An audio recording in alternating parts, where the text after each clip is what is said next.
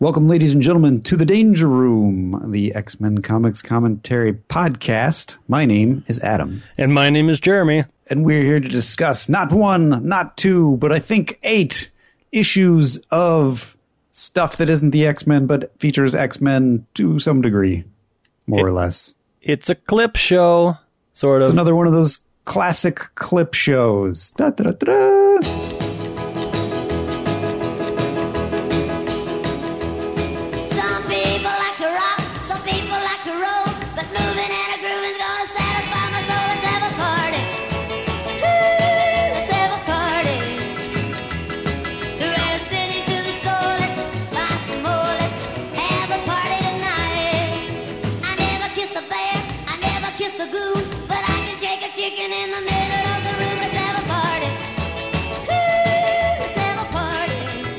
yeah, man. We got everything from Marvel Fanfare to Doctor Strange to Marvel 2 in 1.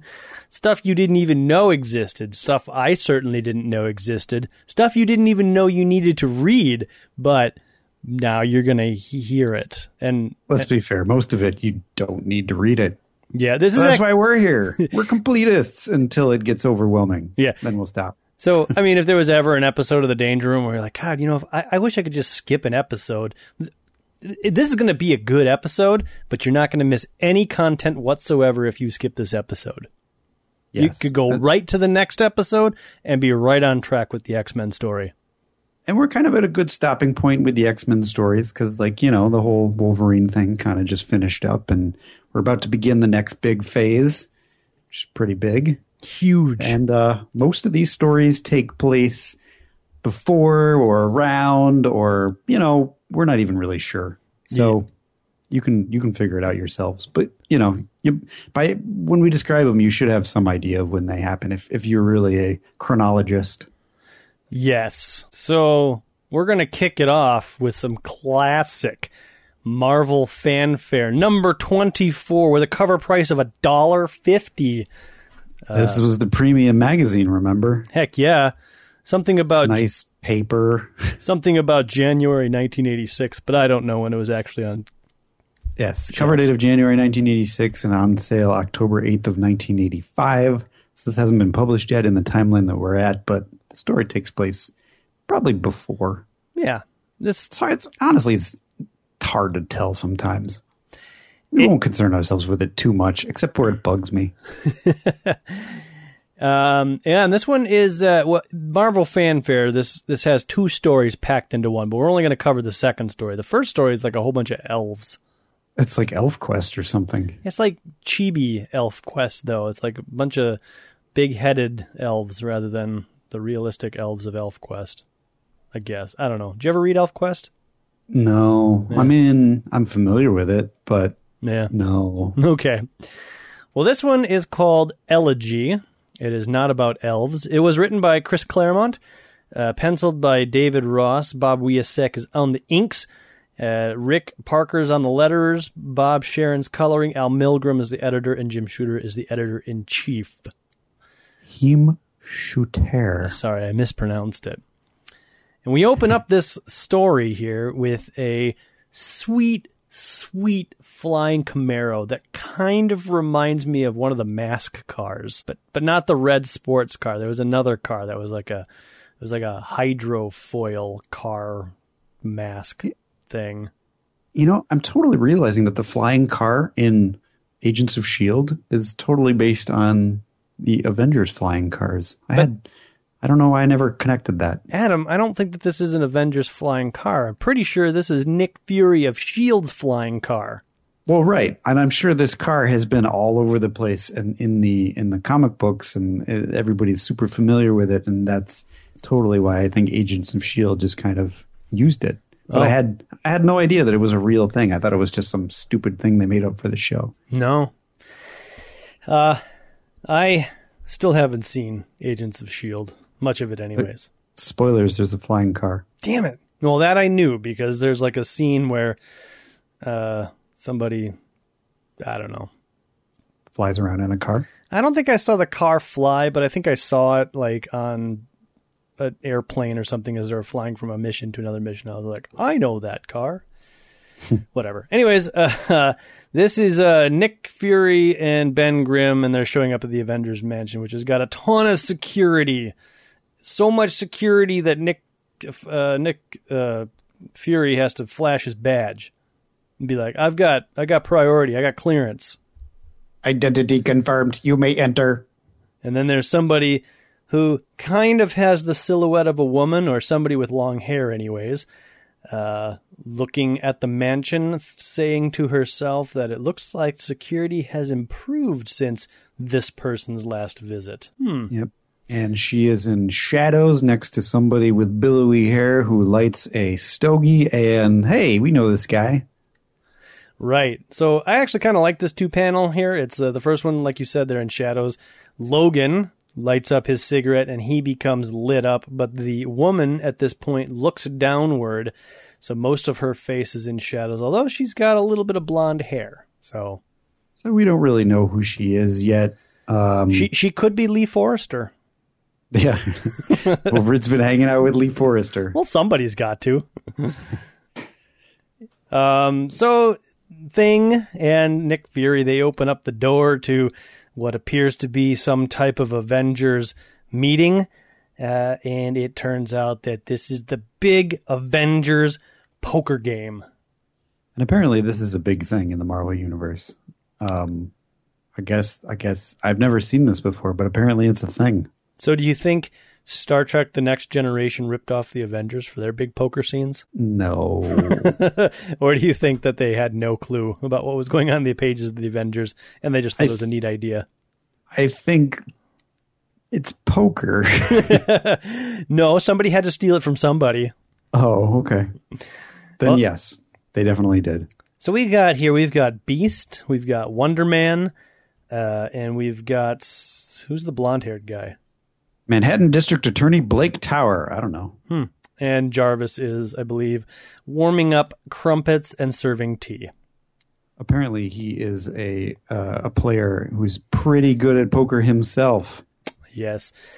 But uh, as they're getting ready to play, the doorbell rings, and Jarvis, little little concerned because they're not expecting any visitors. I do hope it isn't trouble. You, he says as he opens the door. And it's a blonde haired woman who Jarvis identifies as Miss Danvers. What a surprise! I must confess, after the way you and the Avengers parted, dot dot dot, in Avengers Annual Number Ten. Yes. So do you think the Avengers flew home and were like, Jarvis, Carol is really mad at us? Although, wait a minute now.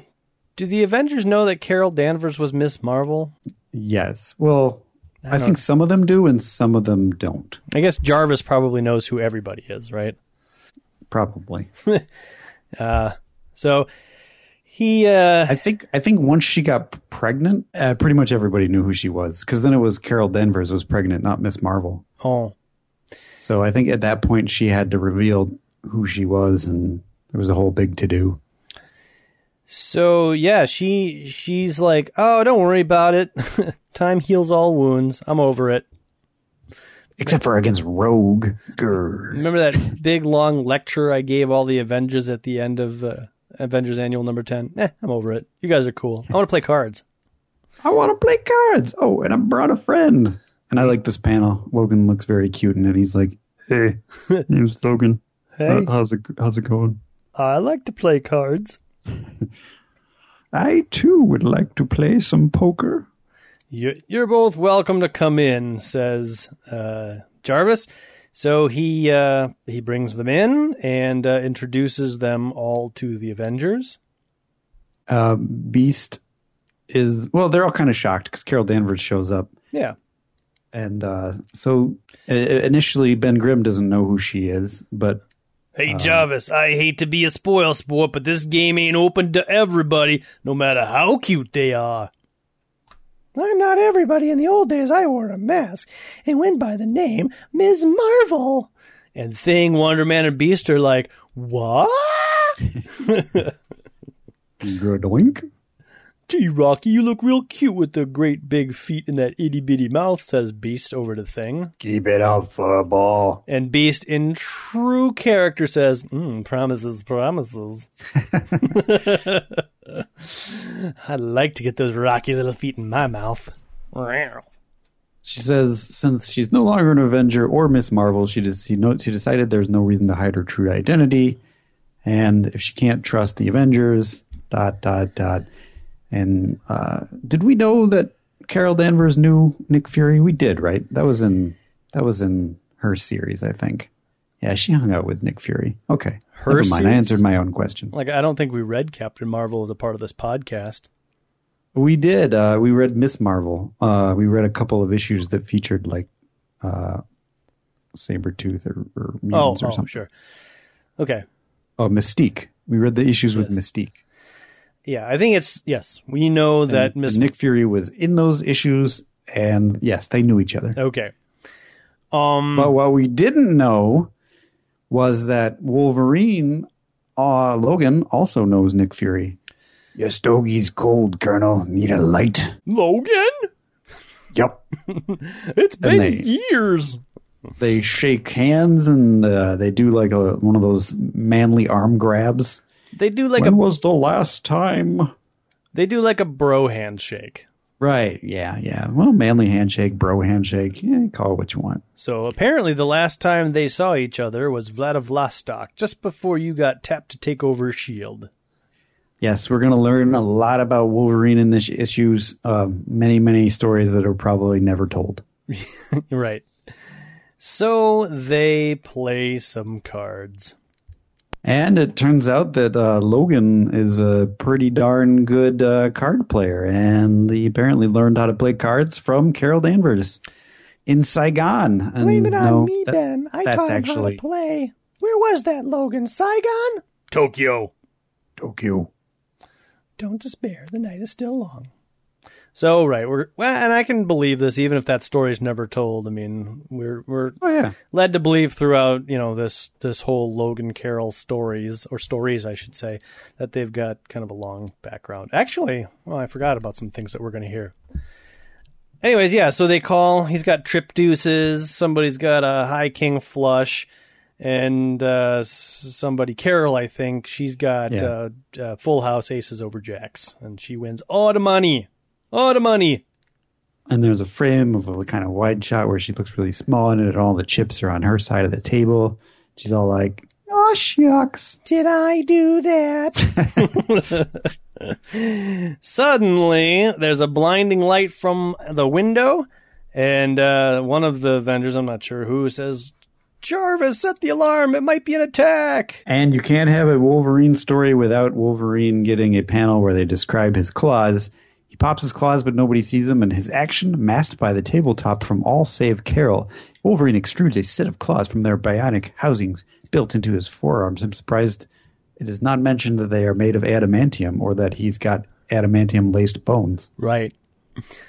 Uh, or his incredible healing factor, or etc. um, yeah, so they get up, they get ready for action. Nick Fury, he grabs his gun, uh, and it turns out that this black lady flies in with a white and black costume. The lady we're not familiar with. Avengers, what's up? Avengers fans are, but Yeah, I guess if we were reading Avengers, we might know who this is. but, But for uh, now we Wolverine don't. jumps up on the table. He's got his claws need- out now, though, so everybody knows. I need to be up on the table so I can jump this lady better. So I don't know if that previous panel was them trying to be like Logan's maintaining his secret identity, uh, but in this next panel he jumps up on the table. He's still got his claws drawn. So they also make a point of noting that nobody can see in all this bright light except for Carol Danvers. oh, so maybe they can't see his claws. Well, whatever. maybe. so Thing is like, relax, man. This is a new Avenger. I'm surprised you haven't heard of her, Nick. Seriously, we're, your shield files are not updated. Man, I read the files before coming over to the poker game, but she is not in them. So he's like, oh, uh, but Nick Fury does say, "I have been." Duh. I just never saw her make an entrance before. Very impressive. Yeah. Oh, on the other hand, I wouldn't mind an introduction. I think Carol Danvers says that. I think you're right. Oh, on the other hand, I wouldn't mind an introduction. And that's when Thing says, Carol Danvers? Or, Carol Danvers, meet Captain Marvel. And she's all like, "What?" That's like a big slap to her face. She's like, but, um, who, what, what about Marvel? Yes, Marvel being the real Captain Marvel or the original Captain Marvel, I suppose. Now, uh, yes, so Marvel is the original Captain Marvel who somehow gave Carol some of his power, or all of his power, so that she could become Captain Marvel. Oh, we'll learn all about that in nary a few pages. All right, good. uh, so yeah, he's like, yeah, yeah, don't worry about it. It's it's all good. Ben says, Well, he, she, she's like, uh, is, is this the all new, all different? Uh, did, did did Marvel decide to retire, or is some is this some hitherto hitherto unsuspected side to his character? And everybody's all mad. It's like that ain't funny or in good taste. That that's Ben Grimm. Sin, since when is it a crime to be irreverent towards friends? Marvel can do the same for me anytime. He always has.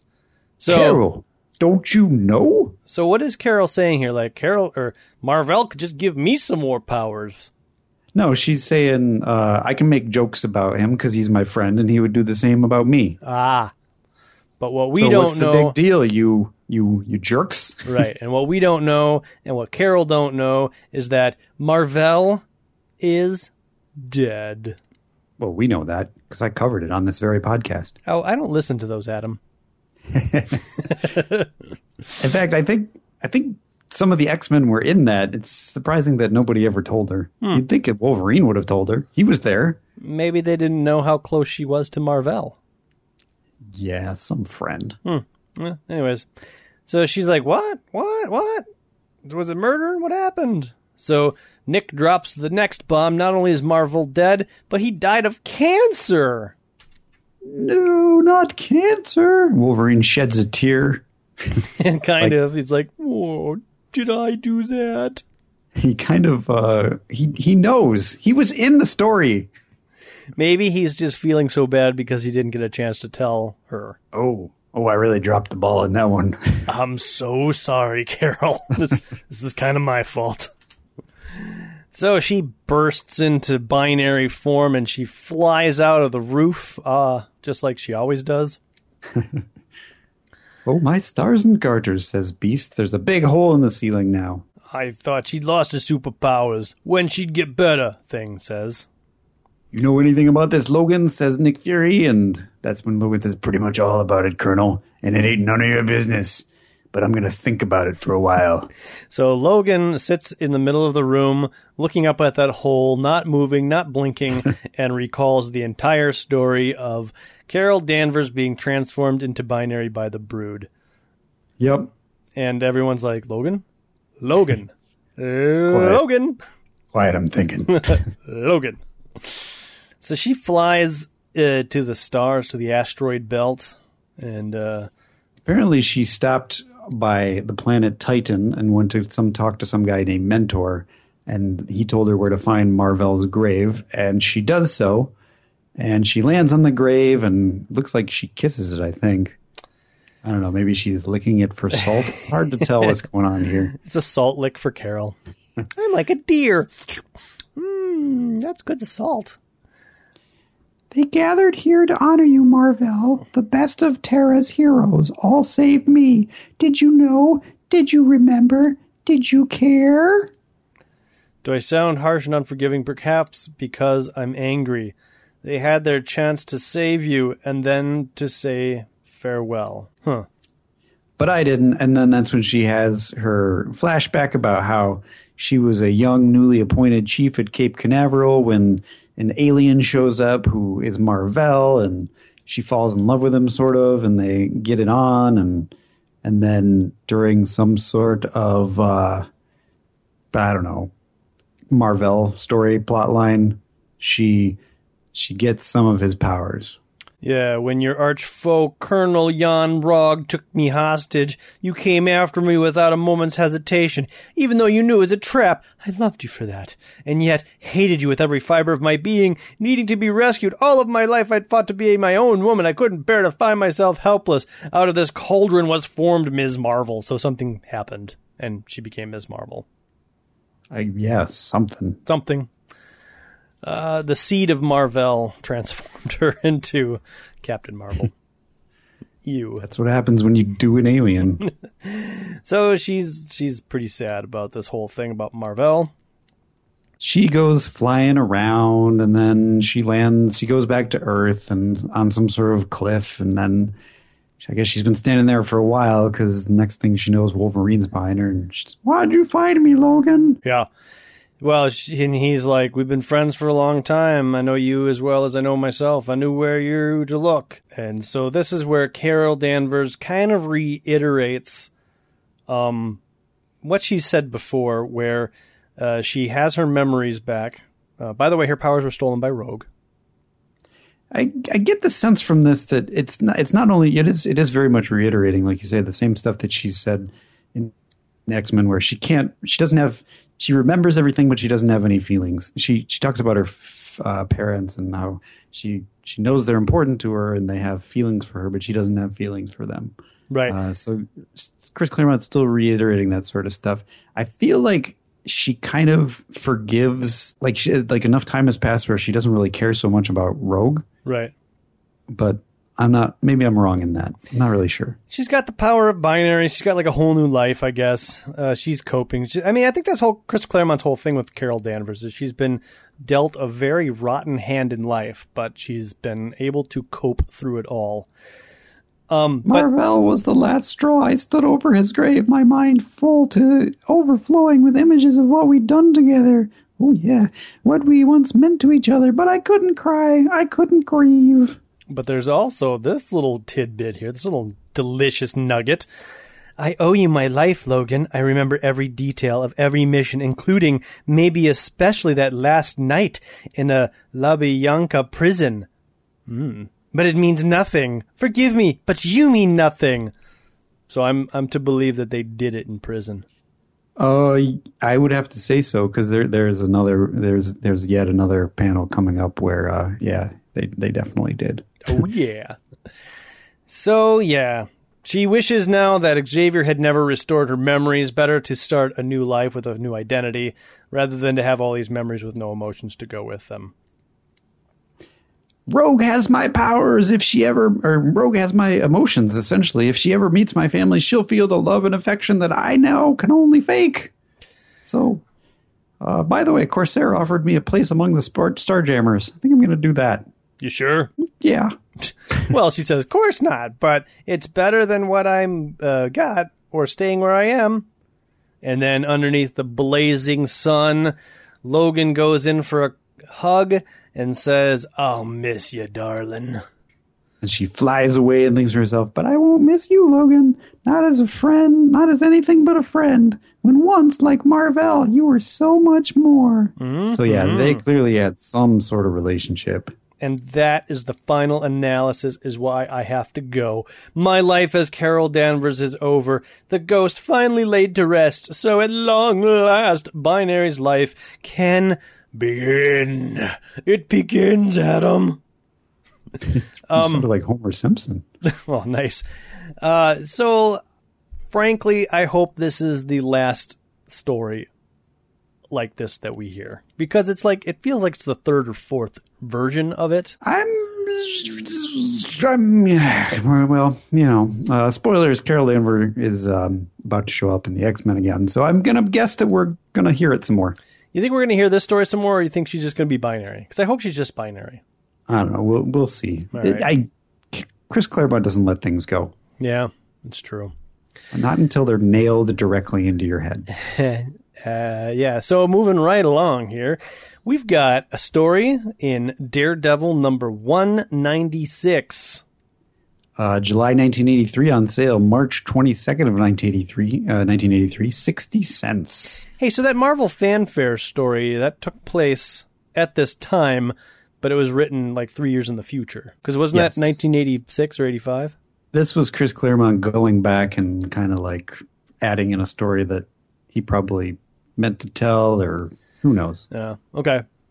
Was- it's like George Lucas filling in the gap of how Darth Vader got from the the Star Destroyer to the ship or something like that. Completely unnecessary scene, by the way. And this was kind of a unnecessary story, which, yeah, but it was it was interesting. Nobody ever talked about that scene until they inserted that scene. Nobody. And when you think It's about true- it, you're that's like, totally true. it is kind of ridiculous that he was in one place and then another place, but it, you know, it just doesn't freaking matter. Like it didn't matter. No, it really didn't because it's movies and they do that all the time. But it's like George, it really bothered George Lucas apparently. Well, all that scene did was like slow the momentum and the pacing down of the movie. You're like, why are we oh, flying yeah, in a ship? Like, oh, It's yeah, it's it's it's a badly inserted scene. It ruins the pacing. It's yeah, it's just bad.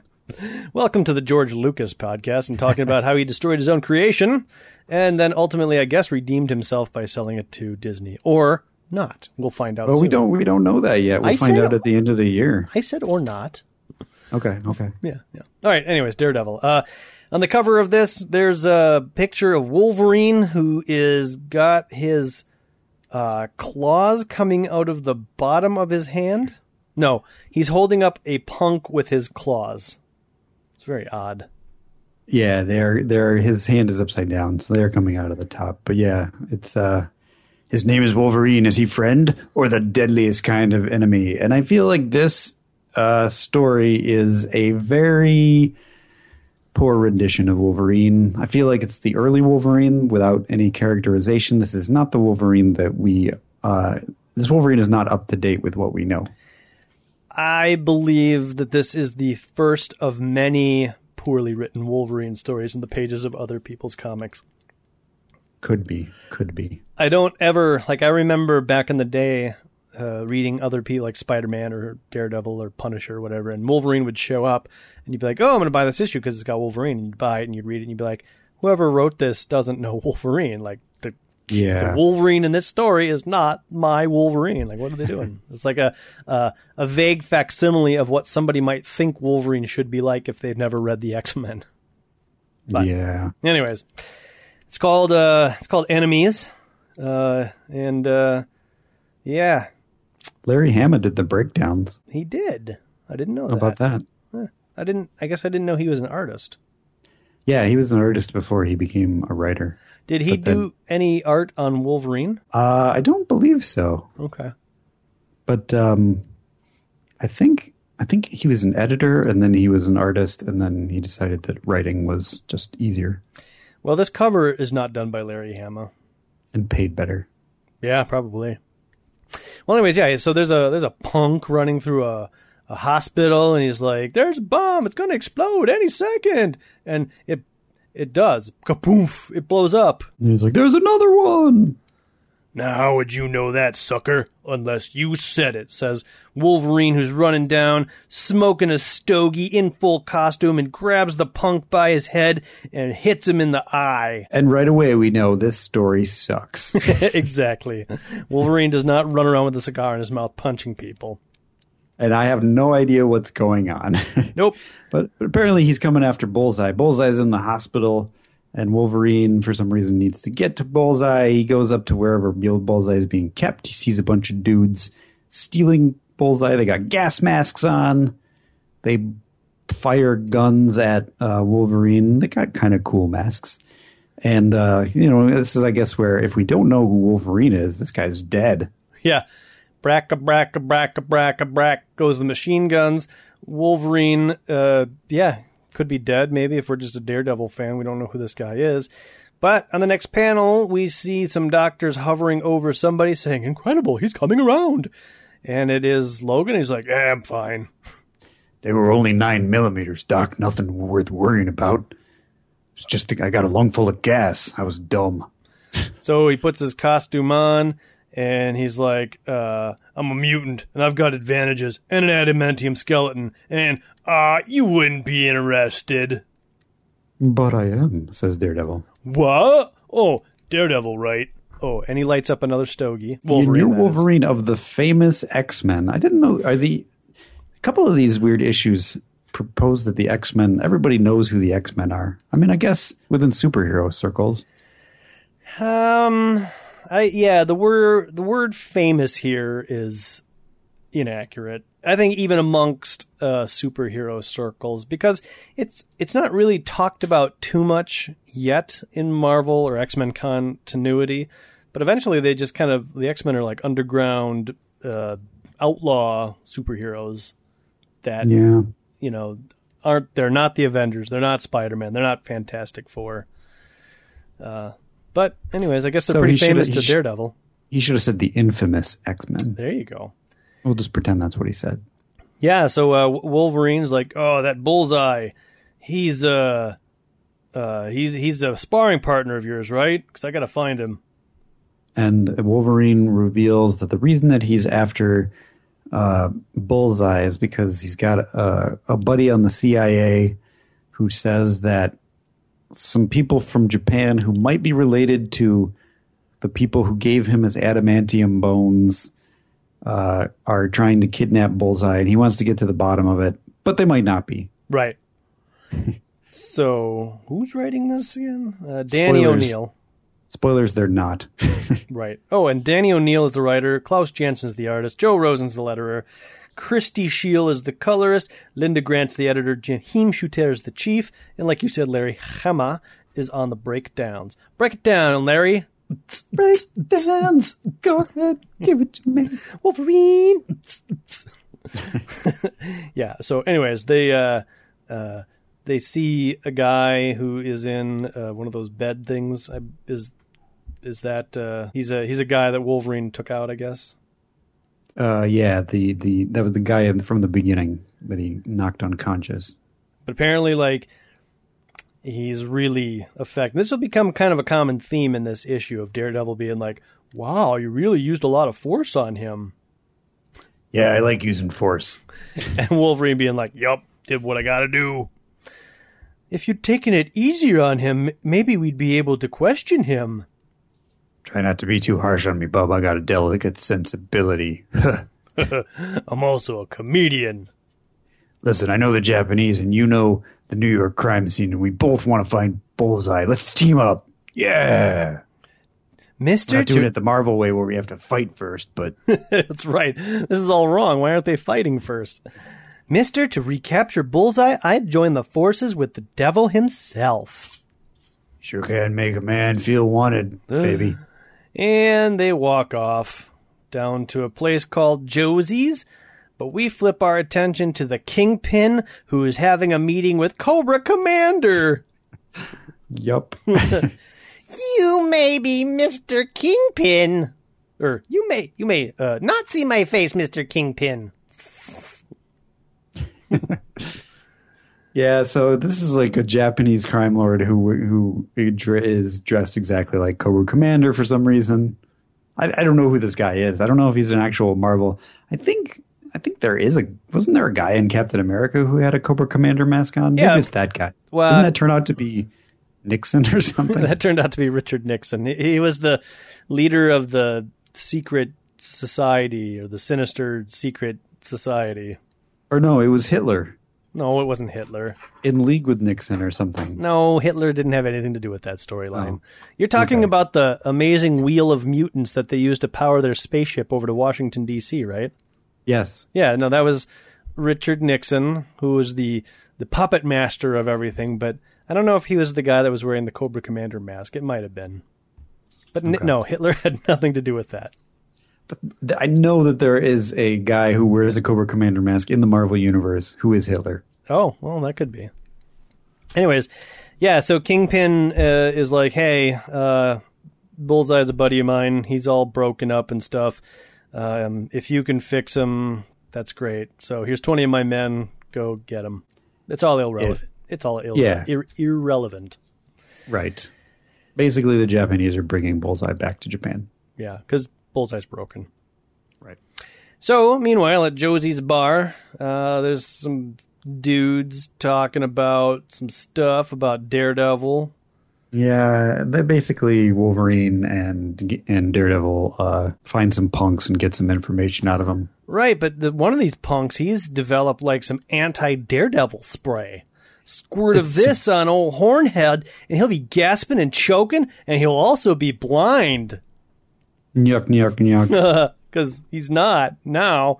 And that's when Daredevil shows up and he's like, You want to test that spray on me? I'll give you three seconds. One, two, three. And then he ducks behind a wall and then the spray gets Uh, in the punk's he- face. he he ducks behind. I think he opens the door and the spray goes. I don't know. It's dumb. It's stupid. He The, gets, the wind from outside blows the smoke in the other guy's face, and now he's blind. right. So he goes down to the ground and Daredevil's like, All right, you always talk. So I don't know why people always talk to you, but you're going to talk to me. So tell me what I need to know. How would I smuggle an invalid out of the country? Uh, go to a pier on Brooklyn. You want to Okay. find the Osama Maru phony Pippa papers. A guy sold him. Wolverine takes the uh, the spray that makes the guy blind and sprays it on his armpits. Not bad. A Little on the sissy side. Now pay attention. This next part, I ain't gonna repeat myself. These are adamantium claws, hardest metal there is, razor sharp. And if you talk, I'm coming back to kill you. Understand? Have a nice day. you You enjoy. enjoy brutality, don't you? Says Daredevil, and we get a, I don't know, a shot of Wolverine with one big eye open, where he's like, "Huh?" yeah, it's yeah, it's not really well drawn. And then, in Well, the you know, shot, it, it gets the point across. He's like, he's snickering essentially. and in the sha- uh, in the shadows, he turns to Daredevil and says, "It's that kind of world, bub." Yeah, futzer. Life's a bunch of futzers. You either futz or you get futzed. You either scoot or you futz. And I choose scoot futzing. Anyways, they head on down to a phone booth where Logan or Wolverine makes a phone call to, I guess, his CIA person. And it's, uh, I don't know, it turns out it's this guy named Tarkington Brown that apparently Daredevil is quite familiar with. and I guess he has a disease, so he's gonna. de- He's he's got a few more months to live. Yeah. I don't really know what that's all about. Don't matter. Daredevil's like, that's a madman. You shouldn't be dealing with him. He's behind a murder squad. Blah, blah, blah. Eh, whatever. Sounds like my kind of folks. Uh, why don't you turn him in? He, I, this Tarkington guy apparently knows Daredevil's secret identity. Daredevil knows that Tarkington's going to die in a couple of months, so he's like, meh, I just let it go. One day he'll be dead, and this whole thing will be fine. so There's the Osama Maru. Looks like a real rust bucket. So let's get up there. Cobra Commander is talking to Bullseye. And I like these shots of Bullseye. He's just kind of he's got this vacant stare. Yeah, so apparently Bullseye's got a broken back, um, so maybe he's he's probably paralyzed here. Uh, and you're right. I mean, he we don't know. Like, does he want to go to Japan? Is this Cobra Commander guy like using him as a puppet? Is he like, oh man, I've been through a lot of crap. Maybe I should just give up this criminal life. But now I'm on a boat to Japan. This sucks. You can't really tell, but there could there's a lot of possibilities conveyed on his facial expressions, in my opinion. My guess, without having read or properly, I never will read the next issue, is that Bullseye is going to take advantage of the situation and betray these guys. No, that could be. So Daredevil and Logan, or Wolverine rather, they get onto the boat and uh, they're about to kick some butts. Wolver- um, Daredevil knocks somebody down, and Wolverine says, "Nice move. He dead." And Just- Wolverine says, or uh, Daredevil says, He's just temporarily paralyzed. He'll be fine in an hour. Sorry to disappoint you. Funny they only posted one guard, and this is when Daredevil uses his little sonic radar powery thing, and he says, We're not alone. And that's when I guess the lights come on, and there's like 20 dudes surrounding him. "Well, it can't be the lights coming on. They're behind a bridge." Well, if you look at the previous panels, there's like nobody here, and then now it's like fully detailed lights, cars driving on an overpass. That there. I mean, I, I actually kind of like this panel to be honest. I think the artist just destri- dis- d- decided to draw the background, and uh, and until he did that, they couldn't see what was going on. Oh, Yeah, you futzer. It was all yellow before. Now, now I can see all sorts of things. Any idea how many? I count 20. Good, says Wolverine with a super cheesy grin that fills the entire panel of a page. Well, quarter of a page, I guess. And one fifth. But it's not very well drawn. The boss said no guns. We don't want this to look like he had anything to do with it. With these odds, who needs guns? You do. You need cannons and armies to back them up, and you'd still lose. Somebody. Somebody hits Wolverine over the head with a pipe. Wolverine turns around with a little snicker on his face. He's like, I even felt that. How about you? As he twists the metal rod around the thug's neck. Wolverine looks over at Daredevil's like, How you doing? Not And Daredevil, they're, they're they're doing some fighting. not bad, he says as he does uh, more elegant fighting. So they're really kind of portraying Wolverine as kind of this, this down and dirty alleyway fighter guy. Yeah, yeah. Cobra Commander is surveying the carnage, and he's like, "Ooh, those two are magnificent warriors. Hmm, It's too bad they're gonna die. you're slacking. I got six of them. You only got four. This is not a contest. It's a necessity. And then he punches somebody and says, five. That's funny." Somebody in a car is like, "Oh, they're fighting already. This is my big chance." And meanwhile, they're fighting more. Wolverine and Yes. Daredevil, until a thug comes around with an axe. uh, and gets ready to cut Wolverine in half. Wolverine dodges out of the way, pops his claws, and literally, Adam, literally disembowels this man. Really? Is that what's happening? I thought he just scratched his back. It looks like his arm is going through his butt and out his Yeah, but- front. But the, the, the slash marks are on his back. There's chunks of something flying from his pelvic area, Adam, and without the the uh, benefit of detail here, it looks like his hand is between his legs. like he is Oh, because in the next panel, Daredevil's like, uh, well, at, at some point in here, he's gonna be like, "You didn't have to do that to that guy." Well, no, Daredevil completely ignores this guy. Oh, it's another guy that he does. But this Yeah. panel makes it look like Wolverine has has taken this man's bowels and and cut them out. Fair enough. Yeah, maybe he hasn't, but that's when this man comes out. He pulls a gun. He's uh, getting and ready. it's Tarkington Brown. he's about to shoot Daredevil in the back of the head. And Wolverine stops him by slashing him. In the uh, back. which, yeah, which uh, doesn't, I guess is more deadly than it looks. Because uh, well, it I guess he, he's kind he's kind of dying now. Yeah. Even though he's he's already dying, but now he's dying faster. Wolverine says this is a late comer to the party. Your pal Tarkington Brown. You struck him down in cold blood. Hey, there wasn't time to let him warm up. He was going to shoot you. I saved your life, but don't thank me. Just buy a ticket to the mutant's ball. Heh, that, that that's a good one. The mutant's ball. Huh, that's not a real thing. I made that up. I'm Wolverine. I'm the best at what I do, and what I do is not making jokes. Daredevil says, You've done that, and you can joke? Even Daredevil can't realize when uh, a joke isn't funny. or isn't a joke, or doesn't make any sense. Well, if you do that again, I'm not inviting you to the Daredevil ball. Heh. Um, I'm getting tired of your holier than thou routine. And then Wolverine runs off the panel, and we don't see him for the rest of the issue. Yep. Uh, it turns out Tarkington's okay. He'll live.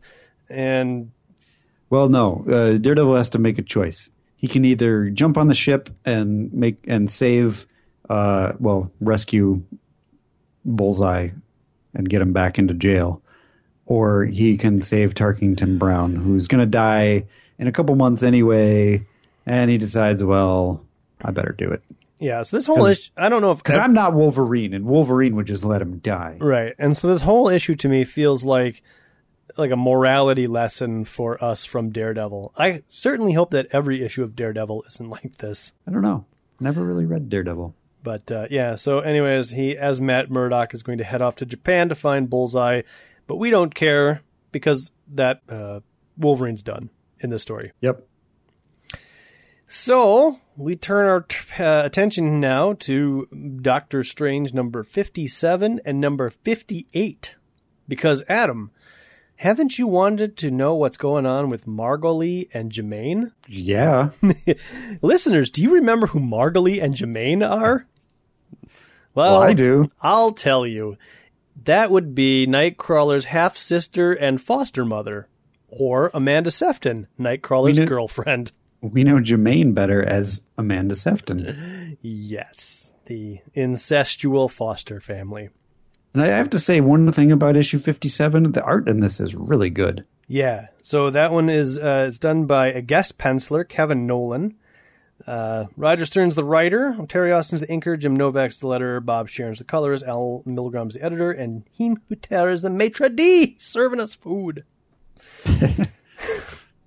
yeah, so this one we're gonna just kind of breeze on by. Basically, Doctor Strange is holding tryouts for his uh, assistant Well, or his he, he's he's he lost his assistant who was Clea, his his girlfriend slash assistant, and uh, he doesn't want another assistant. But for some reason, people know that he needs another assistant or disciple, not assistant. yeah, yeah, yeah. and they keep showing up, and he keeps getting really annoyed by it. And he's like, "This is annoying. I don't know how to stop this." And he keeps sending them away. And uh, we even get a scene of Doctor Doom thinking about being his disciple, but he's like, "Nah, I don't got time for it." I'm Doctor Doom. Uh, so about two, uh, maybe a third of the way through the issue, a, uh, a woman who is slightly familiar to to some of us if we've really been playing, uh, paying close attention. It's Jermaine Szardos, firstborn woman, child, and heir of Margali of the Winding Road. She is able to make herself appear through Doctor Strange's candles because I think Doctor Strange cast a spell or something on the front of his uh, house so nobody could come in. And she's like, I want to be your disciple. And it's my right. And Doctor Strange is like, Ugh. all right, I'll hold trials. and uh, but back- you got to wait a couple days. Come back in three days. We'll have a big old thing. A disciple off. So, They reference uh, her mother's powers back in X Men Annual Number Four, just in case we didn't know what was going on. right. She's like, attesting, but I am the daughter of Margali, she who is the sorceress supreme. Come on. I got, I got cred. So No, Doctor no, no. Strange, no, no, no. Go away. Doctor Strange rents out a bar called the Bottom End where they decide to hold the, the trials. And um, Jermaine, well, he basically tells the crowd, "Look, I ain't looking for a disciple. I don't, I don't want this."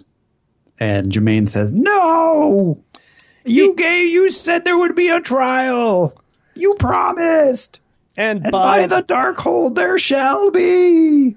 So she's shooting Doctor Strange, and Doctor Strange is just holding up his hand, like, yawn, I can take care of this. And she she binds up Jermaine, uh, and eventually, I don't And know. that's when Margali shows up and says, You dare to humble the child of the sorceress supreme? right. That's when Doctor Strange is like, Aha! I knew you were behind this, you crazy sorceress supreme. Now the true testing has begun. And they battle each other in some sort of alternate spooky world. yeah. Doctor Um, Strange where- casts a spell to get them out of the bottom end and take them to some crazy plane. And they do some magic fighting, and it looks like Margali is getting the upper hand. There's a lot of pew, pew, pew, pew, pew. She pulls That's, that's how that's what magic sounds like. Oh, absolutely. She pulls out her wand and, with the loudest pew you've ever heard, knocks Doctor Strange into next Tuesday. well, not really. But she does. She's like, it's over. It's done. Thus end all those who dare to po- oppose the will of Margali. And she holds up the body of Doctor Strange and she pulls out her wand and she's getting ready to give it to him when she, uh, Doctor Strange, takes her wand away and He was playing possum. Yes, he he casts the circle of Cyttorak. Hold neath thy crest this artifact foul and save the possessed. Because he rhymes. He's a rapper. Oh yeah, you betcha. Circle of Cyttorak, hold neath thy crest. Hit this it, Adam. artifact found and saved the possessed. Oh oh oh oh oh. All right, anyways. Um, no, I must have my wand. My wand is all without it. I am powerless, a mere mortal, an ugly gypsy. Well, oh, Doctor Strange, bless you. You saved me. It turns out that Margali was in fact being possessed by the wand, and the wand made her the big sorceress supreme. But really, she was just an old gypsy lady. And um, yeah, apparently uh, Jermaine also was being controlled by the wand. And it turns out that the test that uh, Doctor Strange was going to put them through was actually a test for himself to make sure that he could he could actually figure out what was going on and save everybody. And he And he did. he passed. Yeah. So Mother Szardos is no longer have powers, and presumably neither does Amanda Sefton. Well, we'll- we'll see about that. But yeah, so he sends away all of the disciple wannabes, and he's like, "Look, everybody, I don't want any followers, and I'm going to hypnotize you, and you will go forth and tell everybody that Doctor Strange needs no followers." But you won't remember this either. Yeah, so it's going to be very difficult for you to pass that message along. So it'll be like you'll be just like at the grocery store, and you'll be like, Doctor Strange doesn't want any followers, but you don't know why you'll be saying that. Uh, sir, you need 50 cents for your milk. Doctor Strange wants no followers. Uh, okay, I just work here. uh, I'll pass on the message. I feel compelled to for some reason. I, I don't know. It's weird. Jermaine, she transforms from that to Amanda Sefton. Although she never actually, we never actually see the name Amanda Sefton. They never once call her Amanda Sefton. It's true. So she, she's always Jermaine, but she turns into like a plain clothed uh, woman rather than a sorceress. And they're like, "Oh, the nightmare's over. It's never going to happen again." Doctor Strange snaps the wand in half, and uh, Wong and some other lady come in and they're like, "You were gone. That was weird. Your magic." And one would think that is it, except it's not. We go over to Doctor Strange number fifty-eight with the same uh, cast, except Dan Green is in for pencils. Ooh. and Dan Green, you know, you know, Mm-hmm. He's got some X Men guy. He, Yeah. he, he's he, he'll be he'll be coming along shortly, but he's he's not as good as the other guy. No, I mean, he's good, but the other guy's better. Dan Green, uh, he is very well teamed with somebody else whose name is escaping my mind right now. Uh, is it? No, it's not Marc Silvestri. It's uh, No, because Marc Silvestri is a penciler. right. Does Dan Green ink?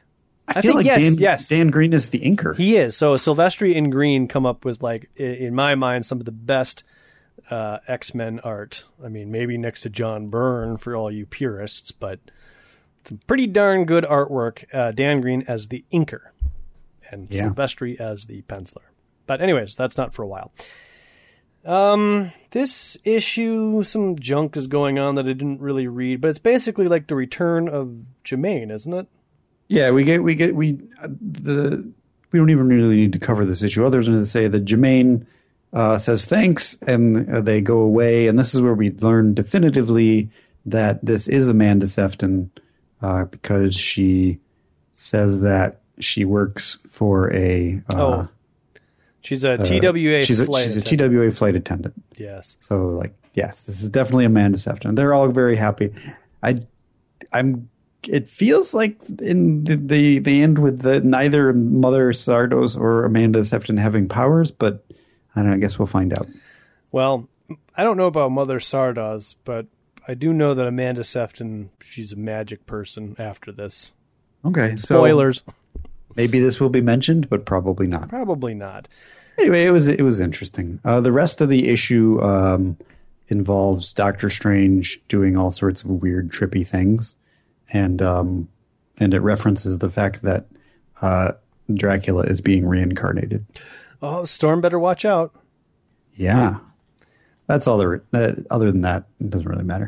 There's one really cool panel of some dude whose face, I think it's Doctor Strange's face, is like cut up into like a giant ribbon. Yeah, that's what I'm talking about. It's trippy. It's a sweet panel. But uh anyways, let's keep this train of moving on here. We've got uh Marvel Team Up Annual Number Six, which teams up Spider-Man, Cloak and Dagger, and the New Mutants. I'm gonna sit this one out because I did not read this. Uh, I, I'll try to cover this very quickly then. Uh, Spider Man teams up with the uh, with Cloak and Dagger. Cloak and did you know anything about Cloak and Dagger?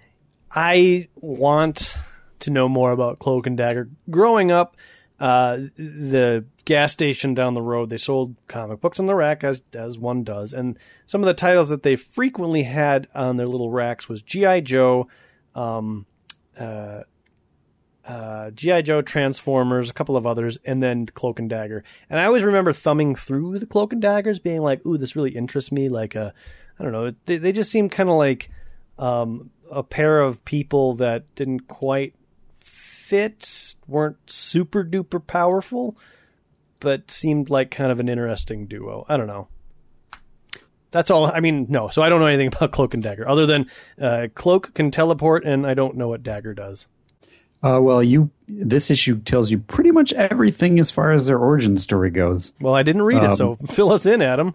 So Cloak and Dagger were a couple of teenage uh, teenagers. I don't know if they knew each other before this or not, but they got kidnapped by some drug dealers who were trying to develop a drug to enhance uh, teenagers in order to um, make them slaves to them, but super powerful slaves.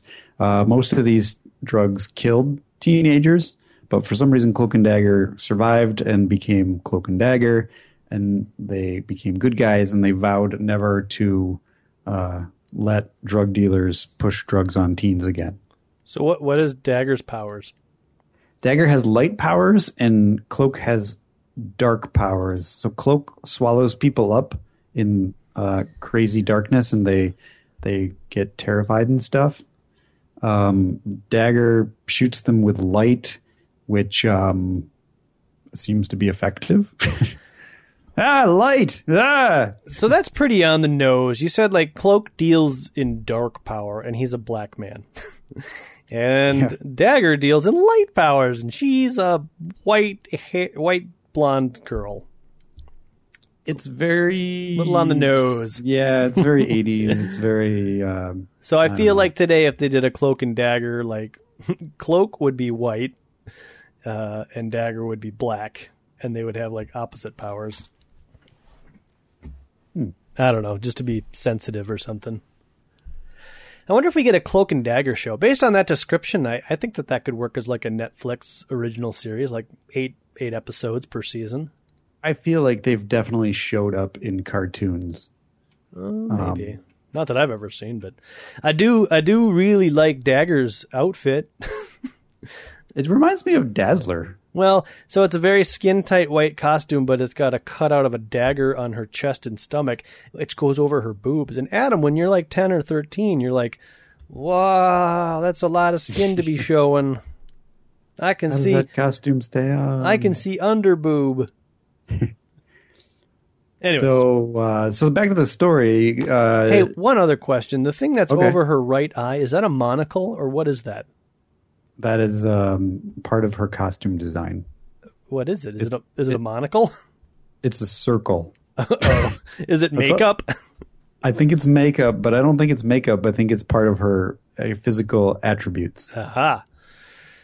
All right. Like, like, I don't think they have costumes. I think they are either in their costumes or they're not. Got like, it. I think they're always in their costumes, but sometimes it appears as though they're not. Got it. And maybe not even that. I don't think you ever see them outside of their costumes in this issue. Got it. So uh, Spider-Man discovers that Cloak and Dagger have discovered that the drug pushers that were originally testing them on drugs are back at it again, and they're trying to find teens. Hey, Adam, I got another question. Do you think Okay. Cloak and Dagger have ever done it? No, Whoa. What would happen if Clo- Cloak and Dagger did it and they had a baby? What kind of Cloak power? doesn't. Cloak doesn't have a body. He doesn't? No, he's got a his his cloak is empty. Get out of here. It's he's he is he is a head with a cloak. I guess he does have. Uh, sometimes the cloak goes back and he's got like a uh, no definition black body. Yeah, I'm looking at a panel where it's just it's black, but he's got legs and a body. So I mean, one could assume he's got maybe a, a silhouette of a working member. I, I I don't have an answer to that question. Oh, all right. Sorry, carry on. This this is, Maybe. this, this story is enthralling me. Keep going. I mean, they're they're teenagers. yeah, yeah, yeah. They got hormones. they might have experimented. I don't know if they do have. They're very serious They about got everything. They got hair growing in new places and stuff. You know. Uh, so yeah, they're on the track of uh, the drug dealers that gave them their powers, who are planning to make more uh, teens give powers that will control them. Uh, the New Mutants get involved, and they drug up uh, Roberto and uh, Rahne Sinclair, Wolfsbane, Yeah. and um, yeah, a lot of stuff happens. There's a church. Like on page The- the- thirty, it looks like they're the- the- possibly doing it, Adam. It's like page 30. Dagger goes inside of Cloak. No, everybody goes inside of Cloak. Oh man, Cloak's a freak. I mean, that's part of Cloak's power. Is if if you go inside a Cloak and you're a bad guy, you are scarred for life. It seems oh. it's kind of like Ghost Rider's penance stare. Yeah. It's scary and stuff. But uh, the the drug pusher who is uh, who is who is pushing the drugs on these people has Wolverine hair. He does? Yeah, Page- page twenty three. Oh. I didn't read this. Anyways, Uh, so Cloak and Dagger save the day. They they have to fight the New Mutants because, like I said, they get all drugged up. But uh, the New Mutants, of course, after everything is okay, uh, the way that they save the day is that Cloak and Dagger uh, uh, absorb all the drug, the drugs, and then through each other's powers, they are able to get rid of the drugs, and that's that's the page that you're talking about where Dagger goes inside of Cloak's cloak. Something about their uh, light powers and dark powers enables them to get past the drugs. it's pretty hot. Um, They both look like they're in ecstasy, Adam. well, they're in pain. Ecstasy. Okay, fine. uh, so the New Mutants say, "Hey, uh, you guys got powers, and you know we should totally get you to uh, come to the Professor Xavier's mansion and stuff." And at first they're like, "Yeah, that sounds really cool," but then and they're like, "Well, no, we walk alone." Yeah. And it ends with Spider-Man saying, "Yeah." It looks like this silver or this round thing on Dagger's face is part of her eyebrow. So maybe she just has like a really freaky eyebrow that grows around her eye. Um. Okay. Sorry, I just uh, yeah. So there's a pinup of Arcade. And several other people, including uh, Despair. Remember him? Dispare. Yep. Despairy. Yep. I remember him. Well, that Um, was there's, uh, there's there's not much to write about, about this this particular issue. It's got the New Mutants in it. Um, they get to meet Spider Man for the first time, and they get to say, "I heard about Spider Man because the professor talked to him, and the X Men have met him, and that's great." yeehaw. And Spider Man recognizes their costumes. Those are like not the X Men, but they're wearing old school X Men costumes. They must be related somehow. Yeah, I won't. I won't fight them immediately.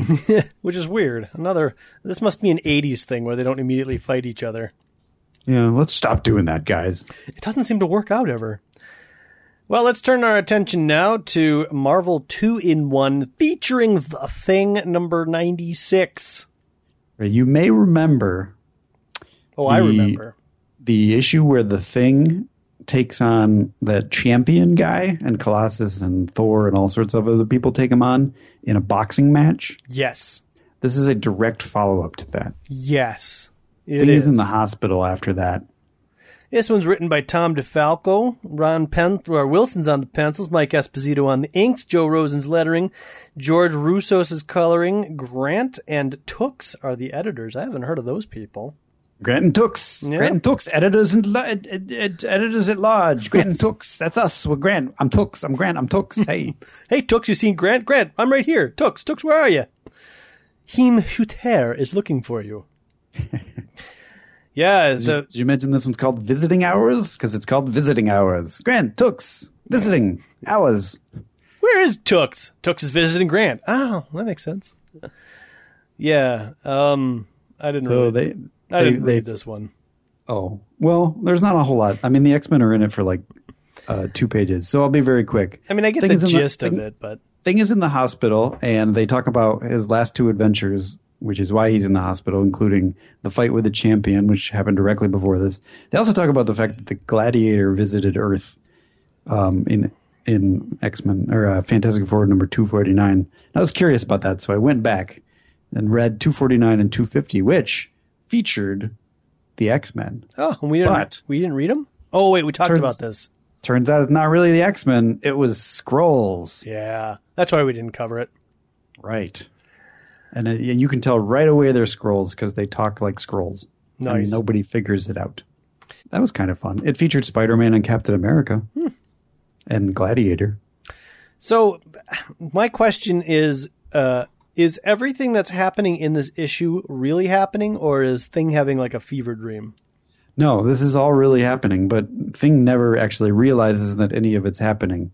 Um, all the villains of the Marvel Universe decide that since the Thing is bedridden, they're going to attack him and be the ones that kill the Thing. And the, basically, the whole Marvel Universe is visiting the Thing, and they happen to keep bumping into and stopping all of these villains. Um, Yeah, every villain I think is here, and every superhero stops every villain while they're trying to go visit the Thing. Yes, it's it's that's pretty much what happens. We get uh, we get some some females uh, who are who in classic uh, comic book form introduce themselves. Uh, someone says blah blah blah blah blah, and then the response is, "You needn't belabor the obvious, Titania." And then the follow up is, "Get off her back, screaming Mimi, or you'll have to answer to pound cakes." And then another lady says, Ladies, ladies, this is no time for catfight. Save your claws for the thing. And they respond, We hear you, Letha. So, name check. We got all four of them. So I recall Titania. I recall Screaming Mimi. I don't know who Pound Cakes and Lethia are. But isn't that a great name? Pound cakes. yes, it is. And she's the strong one of the group, Adam. oh, you betcha. I'm Pound Cakes. I'm here to pound you into cake and then eat it because I love cake. Oh, God, I could go for some cake right now. Yeah. Uh, Doctor Doom is in this one too, and he says, uh, I could easily s- destroy the thing, but ah, why would I do that? That's not my way. And then we get a shot of all the he- villains walking down the street. MODOK is above them. Well, And wait a minute now. the- Why The X Men show up. the X Men show up earlier than that? But like, what is their role in this? They don't even do anything. Uh, they say stuff. Yeah, but it seems like you know, a villain shows up and they're like, "Ah, we're Titania and Pound Cakes," and Captain America's like, "I'm gonna beat you up," and then I Well, guess Captain the X. America beats them up, but then the ladies get the upper hand on Captain America, and that's when Cyclops shows up and blasts. Pew! A high intensity power blast pushing the grapplers back. Storm, it looks like we arrived just in time to help Cap- Captain America. Oh, Uh, and that's when Captain America says, "The X Men," and that's it. to think I was afraid this hospital visit would be boring. Wolverine, you'll have some. You'll have all the action you want, plus some. Look, and that's when the bad guys appear, and then we get a we get a full page battle, and the X Men are in that too. Yep. There's also like a like a conference of heroes happening. Yeah, they're all just hanging out at the hospital. Yeah, the big Like table. they're all. In the, this is like a big waiting room table. Hulk is even there, and he's all calm and stuff. Well, Hulk is Bruce Banner right now, so Oh, that's right. I forgot. Yep, and that's when all the big villains come. There's a one big splash page panel, and then one of the villains has made it past everybody, and it turns out that it's Sandman. And and it's Sandman, and he brought a box of cigars and a six pack. yep. Apparently, Sandman isn't that bad after all. All he wants to do is hang out and Yeah. have a couple beers. says last time we met you gave me a chance to get myself together and to straighten um, out my life i've still got a long way to go but i couldn't have gotten even this far without you let's be friends Hey, don't get mushy on me. I don't want no tears watering down my beer. And they sit and they drink and they smoke long into the evening. i'm really curious does this friendship last I have no idea. i don't know either does anybody out there know because I, I does this is this ever referred to again Yeah. Is this thing between the thing and the Sandman an actual thing? Because I know eventually the Sandman becomes bad again, but I wonder if like he regrets it because he's because of his good old friendship with the Thing. Don't know. But um, another funny part about X Men or uh, Fantastic Four number two fifty is the Skrull that is uh, pretending to be Nightcrawler is like. "Ugh, I chose to be the weakest, most useless member. This is uh, stupid. Oh, poor Nightcrawler. All right, folks, home stretch. We got two left, and we'll start off the the last of the two with Marvel team up Spider-Man and Kitty Pryde number 135. yes, Sir. and and much like the first issue of Marvel Fanfare, there's a slight continuity problem that I have. I didn't really talk about it in Marvel Fanfare because it wasn't that big a deal, but uh, here here it's a big old guffaw, and and I think I have a solution. well, Adam, let's uh first of all, where are the credits for this issue? There are no credits. Like nobody's taking credit for this. It's not a good sign. Oh, here it is. Okay, so Bill Mantlo is the is the story. Ron Frenz and Mike Esposito on art. Joe Rosenletter, George uh, Russo's colorist, Tom DeFalco, and Danny Fingeroth are the editors. So they are the people that you need to point a, a firm finger at and say, "What the heck?" And then the Morlock, the guy in charge, Heem Shooter, overseeing the whole thing. Really, if the buck's going to fall somewhere, it's got to fall with him, right? Yeah, I, I guess so. Jim- it's a kind of a it's a cool cover. We got we got Spider Man and Kitty Pryde with two little kids, and they're getting charged by what I presume are Morlocks, and it says in the lair of the Morlocks. At which point you no longer presume that they are Morlocks. Well, you would have to, yeah. At that point, you assume that they are more Morlocks. Yeah. So we we start this one off with a bang, and it's called, by the way, Spider-Man and Ariel together. Is she officially Ariel yet? She must be. Has that happened? There's a 'Cause She trade. gets referred to as Ariel a lot in these issues. There's an Ariel. Uh, there's a trademark next to the name Ariel, so it's got to be real. And we start this one out with a bang. There's a train that's running loose on the uh, subway rails, and on top of this runaway train is Spider-Man. Can he be responsible this? Spider Man's like, oh, come on, everybody. I'm trying to stop the train. Why is always somebody got to be blaming me? No one likes a Spider Man. But Spider Man, he, he doesn't give up. He jumps through the train and he, he stops the guy who's hijacking the train and he jumps up to the front of the train because he needs to engage the dead man brake, which I guess is something that happens if you, I don't know, the driver has a heart attack or something. Right. It's like a fail safe. Right.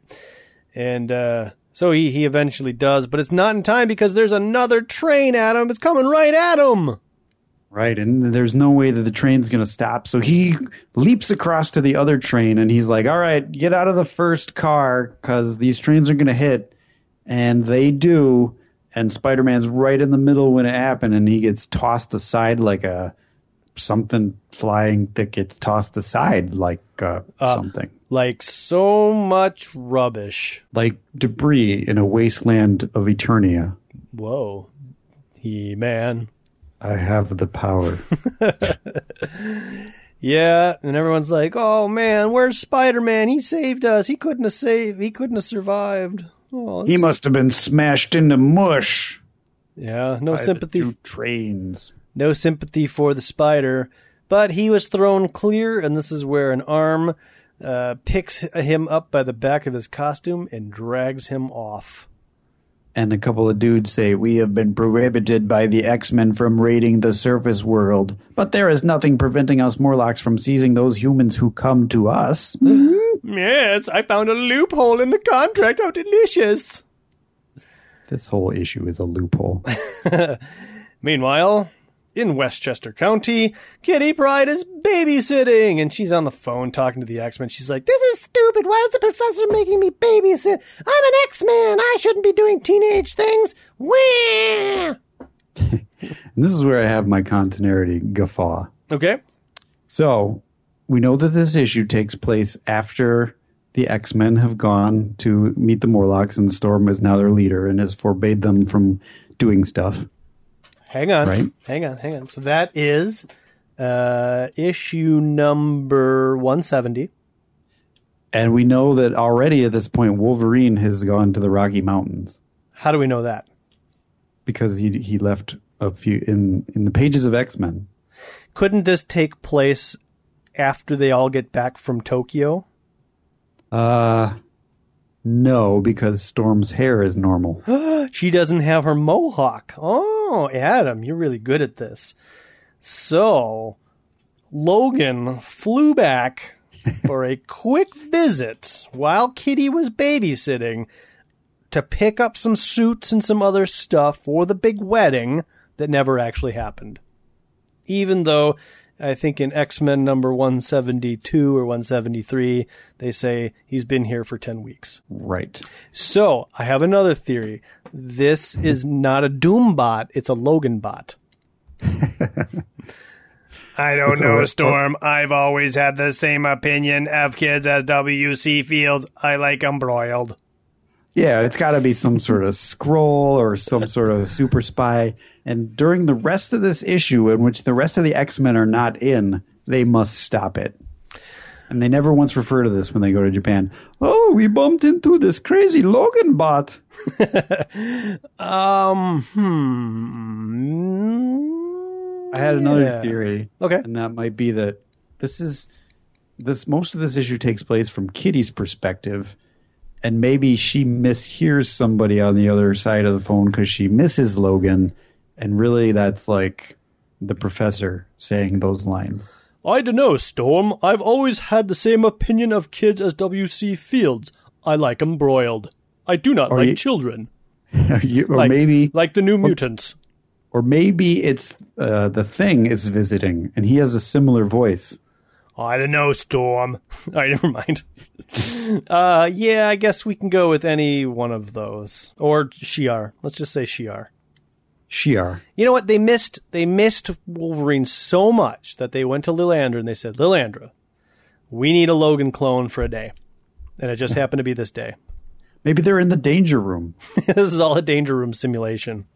Yeah, actually, this whole issue could just be a danger room simulation. Let's just go with that. Okay. Uh, none of this actually ever happened. It's all a danger room. It's a danger room lesson for Kitty. That actually makes a lot of sense because there's another lot of other weird things happening in this issue. Right? There's a bunch of things that aren't quite right here, so let's just go with that. It's a danger room sim- simulation. Anyways, the kids, uh, there's a older brother and a younger brother, and they're basically playing like a Dungeons and Dragons, but it's called like Sewers and Serpents or something like that. Uh, and the older brother is like, "Why are you always being such a fraidy, no gut person? We gotta go get the monsters in the sewers and serpents." And the little brother's like, "Oh, I don't know. We should probably think about this." And that's important. It's an important detail. I'm not just giving you backstory for the sake of giving you backstory. Kitty slams down the phone, and that's when the caption says, She is a teenager and the member of the Uncanny X Men known as Ariel. So it's official in this issue that she is Ariel, which, if it hasn't really been spelled out in the Uncanny X Men that she's Ariel. So maybe, maybe you're right. Maybe this is a danger room simulation, and this whole thing is happening in Kitty's head. This whole thing is like a fantasy of Kitty's. I'm the X Men member known as Ariel. Yeah. Yeah, or yeah, yeah. So not in her head. It's it's a danger room simulation, but Illyana's like set it up. So really, the only two people that know about this are Kitty and Illyana. It's a figment of her imagination. yeah, Kitty's going crazy. she took some bad shrooms and she's not having a good time. Worst shrooms. Yeah, and so they're, the, these two kids won't shut up. They're fighting. The younger brother's like, I don't want to follow the rules.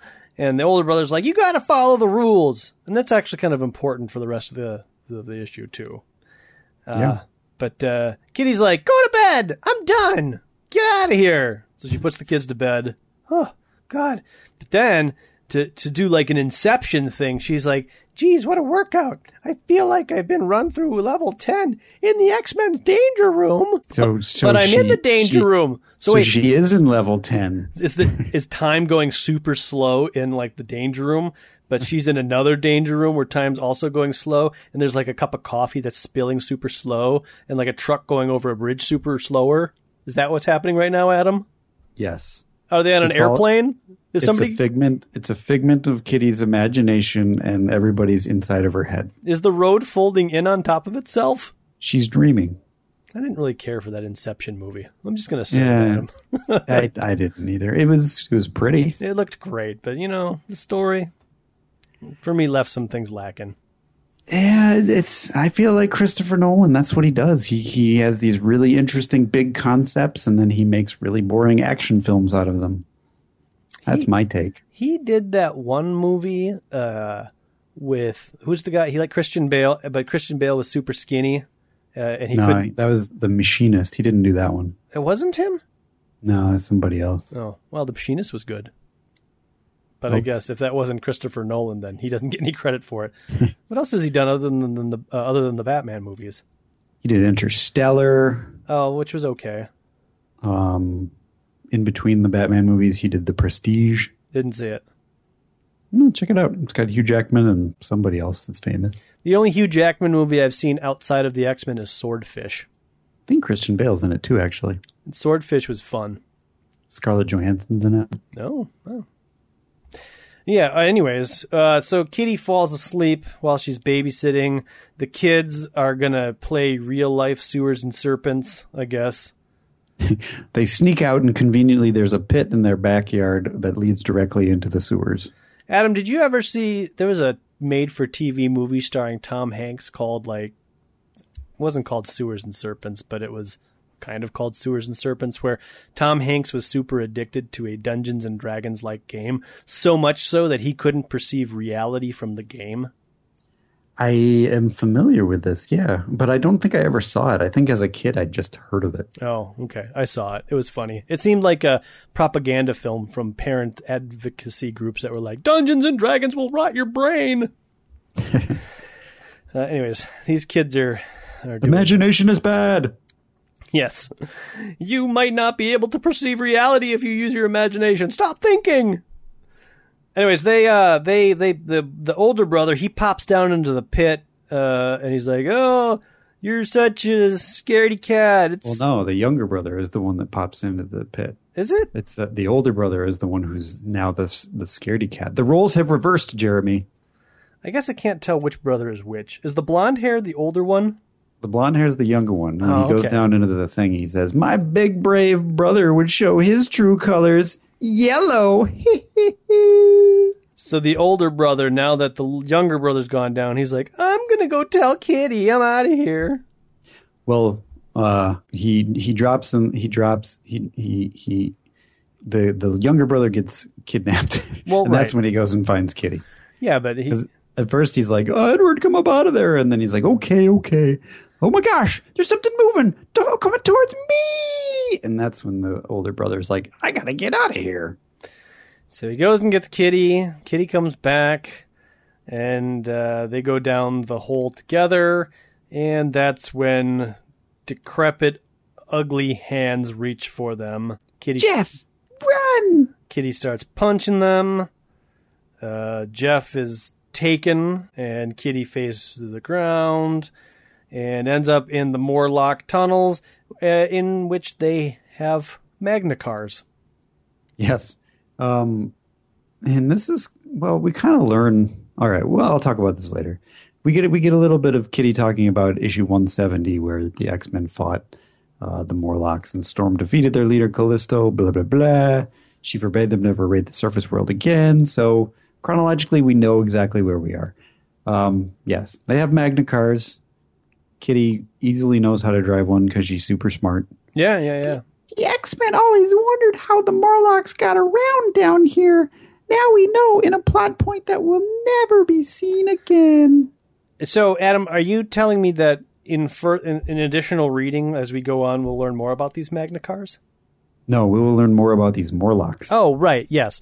So I had a theory about, well, there's two theories I now have about the Magna Cars, but the, the first one, as I was reading about this, I was like, well, this is stupid. The Morlocks are poor castaways from society. How can they have Magna Cars? Like, that doesn't make any sense. And then I was like, ooh, ooh, wouldn't it be awesome if it was like, we found the wreckage of Magneto's old Magna Cars and we decided to use them? I thought that that mm-hmm. would have been a clever way to tie things together, but they don't. Uh, so I think this further fuels our speculation that this is just a danger room spec- uh, uh, uh, simulation. Yes, yes, agreed. And- there are uh, one of many things that never appears again. So, so Kitty or Illyana or whoever's programming this simulation is like, hmm, how can I get the Morlocks to move from point A to point B? Ooh, ooh, Magna cars, that makes sense. and so she programs them in. Anyways, uh, yeah, so we learn now that these aren't your average everyday Morlock. No, siree. These are humans. They're an Yes. offshoot Morlock. Uh, and they were actually here before Callisto's mutants. And so they're not actually bound by the agreements to entered into between the mutants uh, and the hated surface humans. So Even though they said they were at the beginning of the issue. Right. So my guess is that you know there's a lot of these guys, and they're not all quite on the same page, and they probably just go from you know area to area. Sometimes they hang out with Callisto, sometimes they hang out with this Mohawk dude. So they just from day to day they don't know what they're doing. But this guy, he's like, we're not bound by those rules. Now, see, I think that these this is a different sect of Morlocks completely. Like, I don't think these guys because we never see these guys again. I, I, I like your theory that some of these guys are going back and forth between the two groups, but these are all kind of like the not mutant Morlocks. Ooh, ooh, I know, I know. I got it, Adam. The Morlocks that took these two kids traded them to these human Morlocks for like a sandwich. Okay, So those were the ones that were like, we are bound by the rules of Storm and Callisto. But when well, they, that was that was the one that took Spider Man. So they traded Spider Man for a sandwich. oh, okay, yes, two sandwiches for Spider Man. I mean, Spider Man after all. yeah, I've got Spider Man. I would like two sandwiches. Oh, you drive a hard bargain. Oh, don't make me go up to three. Fine, two sandwiches, no cheese. Oh, I don't know. Miracle Fine, I'll Whip. take it. Miracle Whip, though, a sandwich is not a sandwich without the zip of Miracle Whip. Oh, does it have peppers? I like peppers. Uh, yes, but they're yellow peppers. Uh, fine. Done. All right, so uh, one of the kids, I don't know, the brown haired kid, he's thrown into a cell, and inside the cell are femur bones and skulls. Uh, I, I think it's revealed that. Oh no, it's not revealed yet. Not yet. Yeah. Okay. Soon, though. Like, actually, you know what? It's never revealed, but the kids just make the assumption. Yeah. They, okay. So the kids immediately assume that they're going to that the Morlocks, the human Morlocks, are going to eat them. Whining, whining ain't gonna get you out of here, brother. Edward. So Edward's the young one. Yeah, and I got uh, some the same soon-to-be supper speech from the head Morlock when I got here, but I don't aim to be eaten, big brother. But he doesn't ever say anything like we're gonna eat those people. Well, he does say they're never going to surface again. So But that could mean anything. Like we're no, gonna, it, it definitely. Yeah. I mean, they never. You're right. You're right. it could mean like The implication is that they're going to kill them. Well, maybe. Or the implication is that maybe they want to continue swelling their ranks, so they're going to beat them into submission and then make them stay as Morlocks. I mean, that's a thing. Yeah. Yeah. Okay. But human yes. Morlocks. Human Morlocks will uh, overthrow the mutant Morlocks. Right. As Maybe soon as they're the plan. as soon as their numbers are high enough, so they have to keep kidnapping people and beating them into submission. And besides, I don't think that these guys should be called Morlocks. I think that they should just be called derelicts. I, I think so too. Bums. Homeless. homeless. Yeah, I mean, not that there's anything fun about the homeless problem that we have in America. But again, we'll never see these guys again. But I don't see people running around in our homeless areas of this country being like, "We're Morlocks, and we're going to steal the surface dwellers." I yeah, it's either a fantasy or a danger room session. Yep. Anyways, Spider Man's bound up with some electronic stuff. Uh, the younger brother goes to touch it, but he gets zapped back. These Morlocks again have a lot of technology. Danger. Which I didn't really notice this in the first reading until you pointed out the whole thing about the Magna cars. Yeah, and then this little electro hold makes no sense, right? Where are they getting the power for this? Where did the technology come from? right. It turns out that as uh, one of the kids touches the little bolty things, Spider Man kind of comes too. So they realize that not only are these little bolts holding Spider Man in place, but they're keeping him unconscious. Right. So little brother, showing his supreme intellect, grabs a bowl of water and throws it on the Spider-Man, causing a huge electric shock. And then uh, the older brother says, "But Edward, are you saving him or killing him?" And little brother says, "I don't know, Jeff. I don't know." Spider Man appears to explode. P- power and energy is zapping all through him. Uh, the kids are shocked. And that's when Spider Man does like a, I don't know, a punching Spider- motion, Spider Man punching motion. He goes, Arg! And he's fine. Arg! Thanks. Your attempt to short circuit my energy shackles caused me much agony. That my spider strength instinctively kicked in and set me free. Now let's go. Convenient. Meanwhile, Kitty gets off of the Magna car and she's running to try to save the kids. But where do I begin to look? It's pitch black down here. Hey, there's some dudes over there. Hey, fellas, this is where the tour of Howe Cavern starts. A reference I don't understand. I'm sure it's just a uh, place that you could go back in the 80s. You could go to the Howe Caverns, Sure. take a tour, see the stalactites and mites. Yeah, yeah.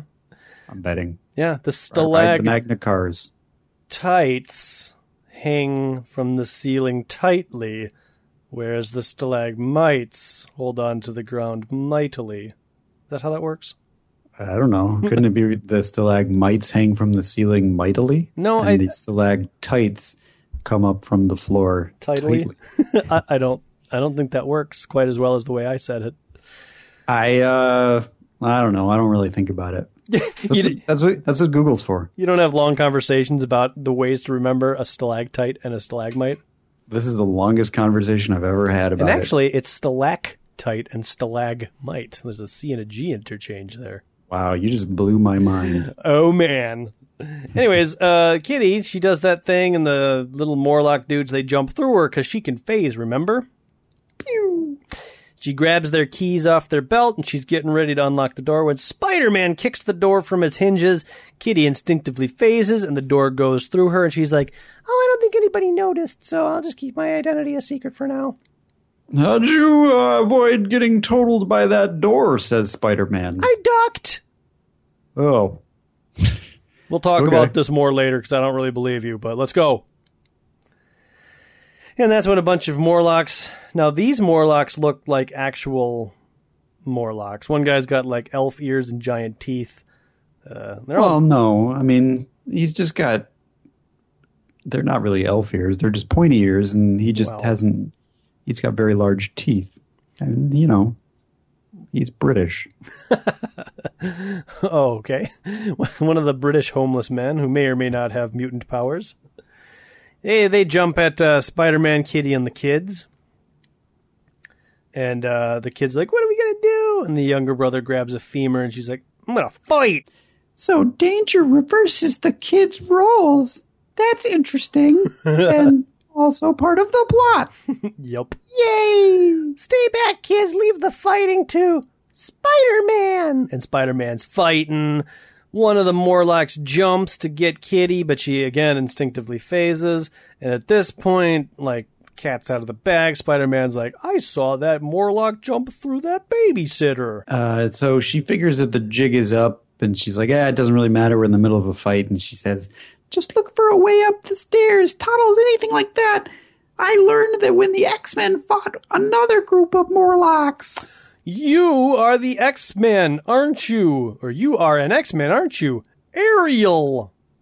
But no one knows that name. Uh, go to the head of the class, Spidey. I'm so happy. Keep happy. it under your mask. If the kids should hear this, I'll be in a boatload of trouble.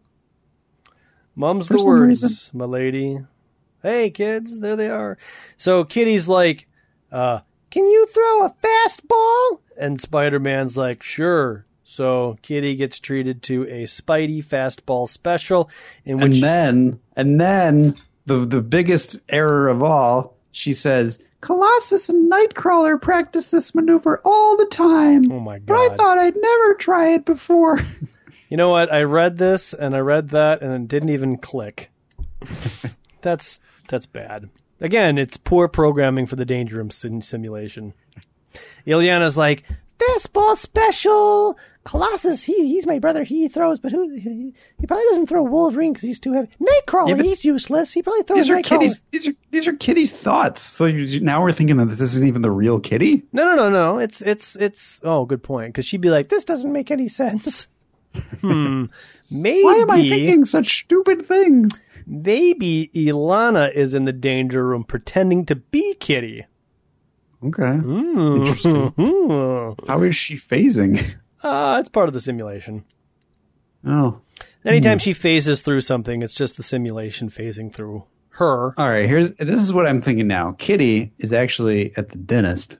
oh, She is she's she's high as a kite. She's got a lot of Novocaine in her. And she's having this crazy Morlock fantasy. So she's not altogether there. So she she thinks things like Colossus and Nightcrawler do a fastball special. she got super high with Sunspot right before her danger room session. Maybe. All right. Anyway, so she gets flung, uh, a la Colossus and Nightcrawler, through a stalagmite. I don't know. This looks like a a, a stalagmite type. Yeah, there's a name for those, and I can't remember what those are called. The ones that go from the ground to the ceiling. But anyways, she phases through it and then dephases and smashes the Morlock's head into the wall, thus saving the children. Hiya! She says. She uh, flings one of the dudes away into like a puddle, and the kids are like, "Whoa, what just happened?" One of the I don't know, but I think our babysitter did it. we've got Don't tell mom the babysitter's cool. an X Man. She's not dead though. That was the different thing. Big guy comes Right. and attacks Spider Man. Trying to eat his head. I'm hungry, surface dweller. Spider Man flips him over and smashes that little stalagmite tight thing that we were just talking about. They cause some sort of uh, earthquake, and Spidey creates a quick thinking web shield. And they run away. They find a ladder. They go up, up, up, and out. And they come out of a manhole cover and get run over by a car. Where are, where, where are we? That's easy. We're in New York, says the kid. Right where I started says Spider Man, and Kitty's like, Oh, I gotta walk all the way to Westchester. And Spider Man says, I'll web you there. And then she says, No, that's all right. I've got an idea. I'll call Professor Xavier. It'll cost him so much more to come get me than I earned babysitting that maybe he'll think twice before assigning me to typical teenage work again. So, nothing happens of any importance in this issue. Uh, the bad guys are not defeated in this issue. Uh, everything's wrong in this issue. One of the, things here is that if Kitty had not actually been the one babysitting those children, those children would be eaten. Uh, well, maybe. Or maybe the babysitter would have tired them out. And they, Oh. and they, So you think Kitty's neglect by complaining about her horrible life to the X-Men rather than like engaging with the children led to them going out in the backyard, finding that pit and getting, being kidnapped. yep, essentially. Ah, so it's Kitty's fault in the first place. Right. I'm with you, my brother. Um, so we we learn about Magna Cars, which never make an appearance again, and we learn about a different sect of human Morlocks that never get mentioned again. Right. They were a traveling band of human Morlocks. They're they're the uh, the Austin branch of Morlocks, just visiting.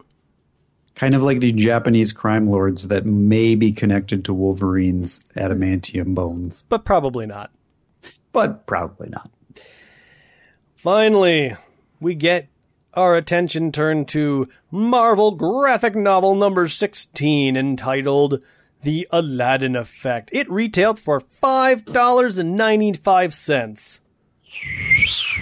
This book was put together by James or James Hutter, Hummus.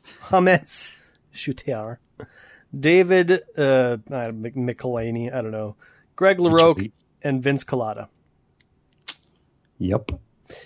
Yep. Lynn Cohen is the associate editor, and uh, Jim Shooter's the editor in chief. I guess uh, if we want to break down the credits even further, this plot is by Jim Shooter, but he's not really doing the writing. It's those other people. Yeah, he's like, hey, hey, David Michelinie, write this. I got an Okay. idea. Get Greg LaRocque Rock to draw it, and uh, and I'll get uh, Vince Colletta. He'll be the inker. It's a good idea. Do it. Because because Heem Shooter is a drunk? He in the, in this in this episode, yes. okay, fine. With the, with the, whenever the Marvel graphic novels comes out, it's usually "Yeah, everybody. I've got an idea. New graphic novel. Oh boy, Heem's had it too much to drink. Uh, Secret Wars, huh? Huh? Anybody? There'll be wars, but secret. Yeah, it'd be amazing. It'd be battle planet. In fact, let's just call it Battle Planet. That's Battle a World. good name. That's so good. Ah, I was born to draw these, to write these things. Uh, Adam, Marvel graphic novel number six was called Star Slammers. Did it feature the Star Jammers? I don't think so. I think it's an entirely different uh, group of people created by Walt Simonson. Walt Simonson created somebody called the Star Slammers. Star Slammers Slam slamming across. the universe. I don't know someplace. Wow. All right. Hmm. I'm gonna have to pitch my uh, my new comic book, the uh, K Men, or the Scavengers. Yeah, the Star Skimmers. that's I'm looking at the cover of Star Slammers, and um, yeah, it's just weird looking. okay. Marvel graphic novel number. What did I say this was? Number sixteen. Sixteen.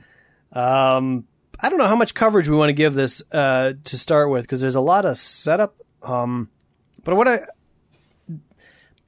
here's what I'll say about Did Marvel. you ever watch the the movie or the the TV series Under the Dome, which was based on a Stephen King uh, short story? uh, no, I'm familiar with it though. My wife read the book and she said it was stupid, and then she watched the TV series and said it was a letdown.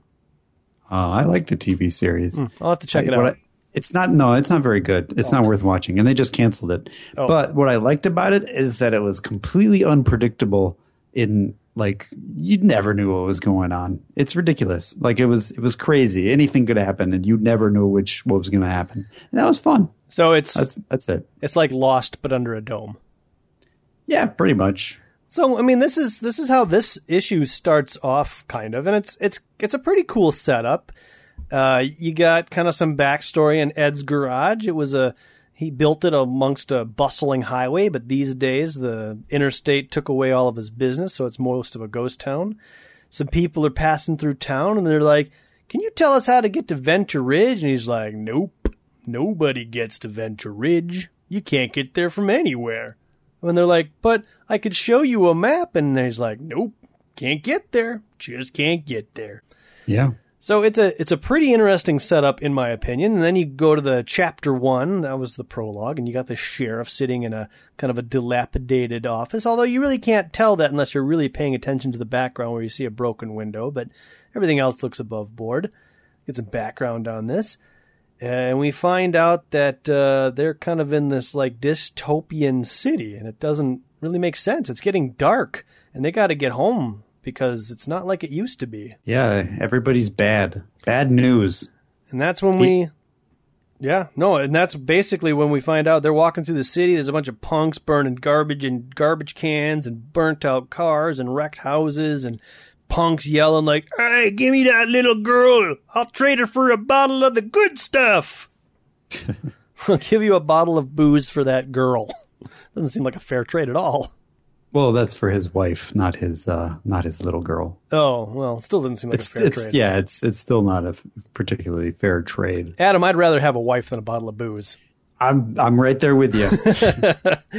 Anyways, we find out that the reason things are so bad is that a force field was mysteriously put around this city just a few months ago. And just like in the NBC television series Under the Dome, the townsfolk went crazy. And there's there's like four or five little montage panels here where people started out trying to figure out what was going on and trying to keep calm and orderly, but then things got nasty. Somebody broke a window. It always starts with somebody bringing a plate glass window. Basically, Yep. Mookie was walking down, he threw a chair through the pizza restaurant, and all hell broke loose. and uh, uh, yeah, and uh, some some guy's paw got hurt, and then drinking. don't hurt my paw. Yeah, people started boarding up windows, started hanging out at saloons. Some woman's like, they- "Save some of that for me, honey," referring to his bottle of booze, and I'll save something for you. So she's trading sex for booze. right. It's a Marvel graphic novel. These are, you know, Oh yeah, not, uh, oh yeah. these are, these are pretty dark. And uh, even the pastor, he doesn't know what's going on. I think he's losing some of his uh, his uh, his flock or whatever. But but eventually, this family here, the sheriff, the wife, and the daughter, they make their way home, and uh, we find out that in order to keep a little warmth tonight, they're going to burn the table, any remnants of paper. They're going to have cornflakes for dinner and burn that box. Father's like, Hey, Holly, that's the girl's name. You got any books or anything upstairs that you can burn? To which, like, uh, no, daddy. Do no, no posters. to which I think, I feel conflicted about our main character, whose name I don't even know. What's his name? Uh, Embers is his last name. What is it? James Embers? Let's see. He is Joseph Ember. Joseph Embers, the town sheriff. I feel like he should be. He, he's trying to be like the voice of reason, the, the the beacon of hope in this town. He's the sheriff. He's got to maintain order. He's got to come up with a plan to save the city. I kind of feel like he'd be the guy that's like, no, we'll go a little cold tonight. You just keep those books, Holly. like we're, you know, like study, learn. Like we're not to burn literature. Oh. You know, he's got his good days and his bad days. He's got a- Today's a, bad day. Today is a very bad. I mean, it starts out okay, but it ends pretty bad. But uh, Holly runs upstairs and uh, she's like, uh, she does have a book. Actually, it turns out it's a, it's a book of, um, It's it's her sketchbook or her scrapbook. and uh, she's been scrapping um, female superheroes such as She-Hulk, the Wasp, Tigra, and Storm. And you know when when things are bad and desolation sets in, she starts to daydream about those four wonderful superheroines solving crimes, beating up the bad guys, and she fantasizes that she's one of those superheroes and they go into space, the planet Zam, and they defeat the Moogie Bears and and stuff and junk. And then she comes back into reality when her father opens the door and says, Holly Ann, you said you didn't have a book. But daddy, that's my book. So here's the next problem I have. She takes the book away, which I mean, if if Joseph is like, he should be like, you you lied to me, but I understand why. I get it. Like you've got nothing in this world now because you're underneath the force field in a town that's got no food, and people are trying to buy your mom for a bottle of booze. So yes, keep your book, keep your book. But no, he doesn't. What does he do? He takes that book and he throws it into a blazing fire where it probably lasts for about 20 seconds and is completely gone. Again, he's having a really bad day. like this isn't like a big piece of wood that's going to burn heartily all night and give them a warmth. This is going to give them like a little flare up and boom, gone. yeah, I realized that too. And his mom, whatever her name is, she kind of calls him out on that, and that's when he kind of lets lets loose the um, the pressures that he's got. Everybody's looking for him for answers, and he, you know, whatever. He's he's sorry.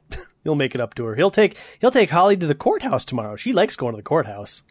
Who doesn't like going to the courthouse? God, I love going to the courthouse, Adam. I know, it's the best. I like finding lines and waiting in them.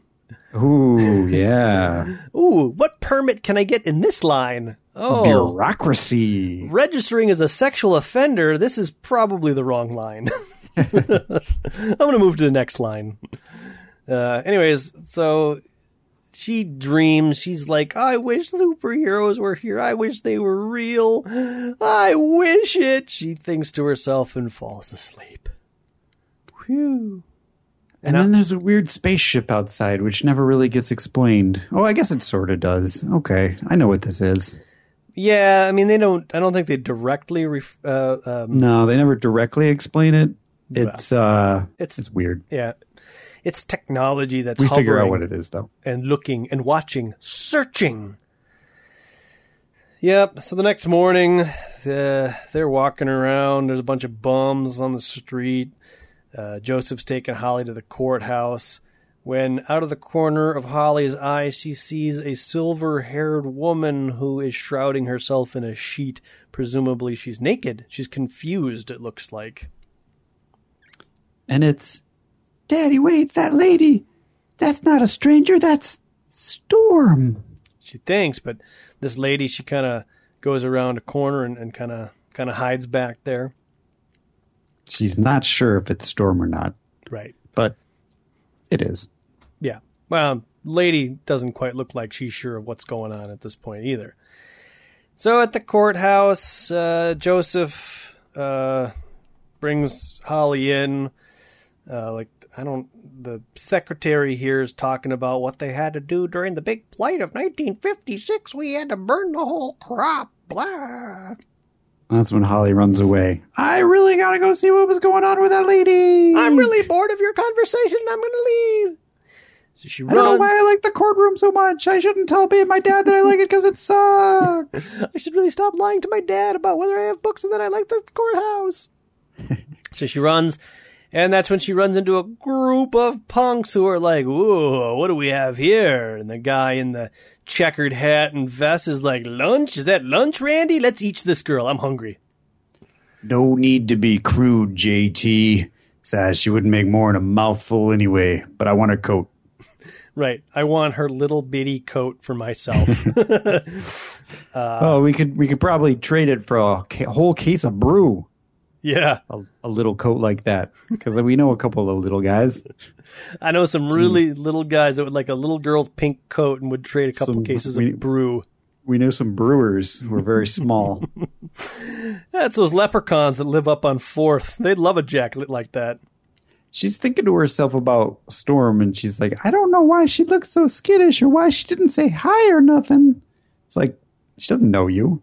Why would she say hi? Well, she's young. She doesn't know. It's just like you know, it's, it's delusions. This kid's this kid's loopy, Delusions just like Kitty, grandeur. just like Kitty Pryde in the last story. The she the Holly runs off. The punks are like, grab her. She runs away. Looks like she's gonna get cornered by the punks when a woman with silver hair and black skin, who now has clothes on, is like, leave her alone. Who the hell is that? Says Ramon. She's kind of creepy, but we got her outnumbered four to one. All we got to do is stomp her, take the kid's coat, then we can have a little fun with, with. Oh man, look at her eyes. She's got eyes. Let's get out of here. And so this is where I'm thinking, like, oh, this maybe this isn't Storm. Maybe this is like a like a Storm bot because Storm, when she gets like powerful and stuff, her eyes go white, right? But her eyes don't go white here. So what are these guys freaking out? She just has like scowly face on. Yeah, I think her scowly face is very scary. Oh my god, that black lady's scowl- scowling at us. Run! this guy is pale white. Look at him. He's not even colored. Oh, that's how white he is. Well, he's malnourished. They've been behind this force field for quite some time. Is anybody else this white? This is this is intense. So the girl's like, this woman, anyways, is like, uh, You're safe now, little one. Now do me a favor. Tell me who I am, because I don't remember. Well, it's very convenient that I happen to do to, to, to remember. I was just thinking about you yesterday. You're Storm. You can do stuff with the weather. Really? Well, hear me, O sky and cloud. Let there be great rain and mighty wind and, um, stuff. Where'd you get this outfit? It comes with a nice little scarf or thingy around her waist. Uh, she stole it off a clothesline. So it's like a, a, a Terminator scenario where she just got zapped into this world, and like Kyle Reese, she goes into the nearest convenience store and steals a nice set of clothes. Yeah. And there will be more clothes. So she stole a couple of outfits. Did you see Terminator Genisys? I did. Oh, was it good? No. Oh, damn. It's it's worth seeing um, for some reasons. It's worth seeing in the theater. If you don't, if you didn't see it in the theater, I wouldn't bother wasting my time. Oh, you wouldn't watch it on a 55 inch television? Uh, I it's it's okay, but Is it is it is it better than the last one, Salvation? It is. Salvation was the worst piece of drivel in the Terminator franchise, and I don't think you could ever do worse than that. But I would say this was not as good as Terminator 3, What? which was not very good. That's a pretty low bar. All right, well, I guess I'll I'll take my hopes off of that one. Ah, sorry. That's okay. I mean, check it out. I'll- Maybe I- you'll like it. I'll check it out, but my expectations are really low. Plus, I'm really upset about the second trailer that they released. Where they kind of reveal everything. Right, and I won't spoil it for anybody in the audience that hasn't listened. to it. But in the first, in the first uh, trailer, they just show a Terminator trailer, and you're like, "Oh, Terminator, cool! I'll have to watch that." And then I think they show like some like they're redoing some of the Kyle Reese, Sarah Connor stuff. So you get that. There's like some time crisscrossing stuff going, like Back to the Future Two style. But then they release this second trailer where you're like, "Oh, come on! Like that seems like a major plot point." Yeah, they they give away quite a bit of it, but they actually don't give away. There there's still a few more twists. Okay. But um, Is it like the Terminator 2 trailers, if you recall, where they gave away everything? But the movie was edited in such a way that you were supposed to be surprised when you saw that Arnold Schwarzenegger was the good guy? You know what gave it away for me that Arnold Schwarzenegger was the good guy was those stupid cards that we collected. Oh, And and so the trailer, I, I don't remember learning anything about the movie from the trailer. I don't even know if I saw the trailer. Just that one where Arnold Schwarzenegger was like, "I'm back." But the, then we collected those stupid cards, and I knew the whole stinking plot of the movie. And I was like, and I always wish that I had been because I love that scene where it, everything turns around, and I would have been like, I would have loved to have been there and been like, what? "No way, Well, dude!" also the Guns N' Roses uh, music video was released like a week or so prior to the movie coming out. And I that, didn't get TV though. oh, you didn't watch that at- over at my house? Like I had cable and we watched, like every time that song came on, I was like, ooh, ooh Terminator 2 footage. But you saw like the sh- Terminator riding around with John Connor. Like he gave away everything too. Ah, it, it could be. I, I don't remember. All I right. may have seen. Maybe that's just the curse of the Terminators to give away your your, your plot point, your best plot point. There, there are some neat things that they do in the latest one, but it's, it's. I don't know. See it. We'll talk about it. All right. Anyhow, um, the, the Holly continues going on, and she's like, "Hey, you're an X-Man, and she, you're a mutant, and you've got a friend named Cyclops, Wolverine, Ariel, and you live in New York, and your leader's the bald guy named Professor Xavier. Oh, Professor Xavier. please, you got to remember." And then that's when Storm remembers. She's like, "I am the mistress of the sky and, and Tempest, whatever that is. I am Ororo. I am Storm." Now, here's my question. Maybe this is also a Danger Room simulation because nobody's supposed to know that Professor Xavier is the leader of the X Men. Yeah, well, this is what I was talking about. It's like every they're the, they're the famous X Men. Everybody seems to know who they are. Right. So I guess I, If you if you think about it, during John Byrne's tenure on the X Men, they kind of traveled the world, doing a lot of stuff.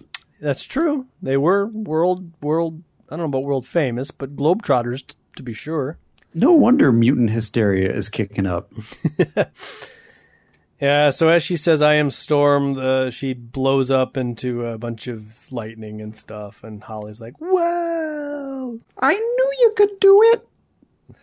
So Storm comes back down to the ground after flying around, and she's like, okay, but why am I here? Let's go see my dad. He'll know. And so they head off to the town hall where the, or the courthouse, I guess, where uh, Joseph does not know that Holly has ran off and was uh, potentially abducted by a bunch of punks. And uh, he's f- fielding some questions about what's, what are they going to do next? Storm shows up at the courtroom. Somebody had notified them that there was a crazy woman coming into the building. She's got wild hairs and this, wild eyes and weird hair. So I guess she's got wild eyes. They they must be pretty crazy. And that's when People keep talking about them. one of the policemen pulls out his gun and Storm, who's now in the middle of the courthouse in chapter two, shoots a lightning bolt at the podium and says, "No guns." No guns. Everybody, Everybody starts freaking out about mutants and She was on 60 Minutes last month. She's not even human. She's probably behind this. Let's get her. Let's make her tell her. And that's when a face appears. And he says, I am the timekeeper, and I bring you a warning. The town shelters a power of undreamt power. Po- shelters a power, undreamt of, power that I must possess. It's hidden in your town. That's why I put a force field over. it. Give it to me. You have one day. Or you will die. Yeah. And everyone's like, what's the power? Storm thinks to herself that I must be, I must have been drawn here to help this town. So let's go find these people. And she takes off with the little girl and flies away. This is terrible parenting. So, uh, honestly, up until now, like, I'm really kind of getting into this whole story, especially like the prologue and all this build up to like, why is this town underneath this force field? And then the stupid timekeeper guy shows up and I don't know, he kind of lets the air out of my bubble a little bit. oh well. See, it's like under the dome. You never know what's going to happen. May not necessarily be good, but it's crazy. Didn't expect that to happen.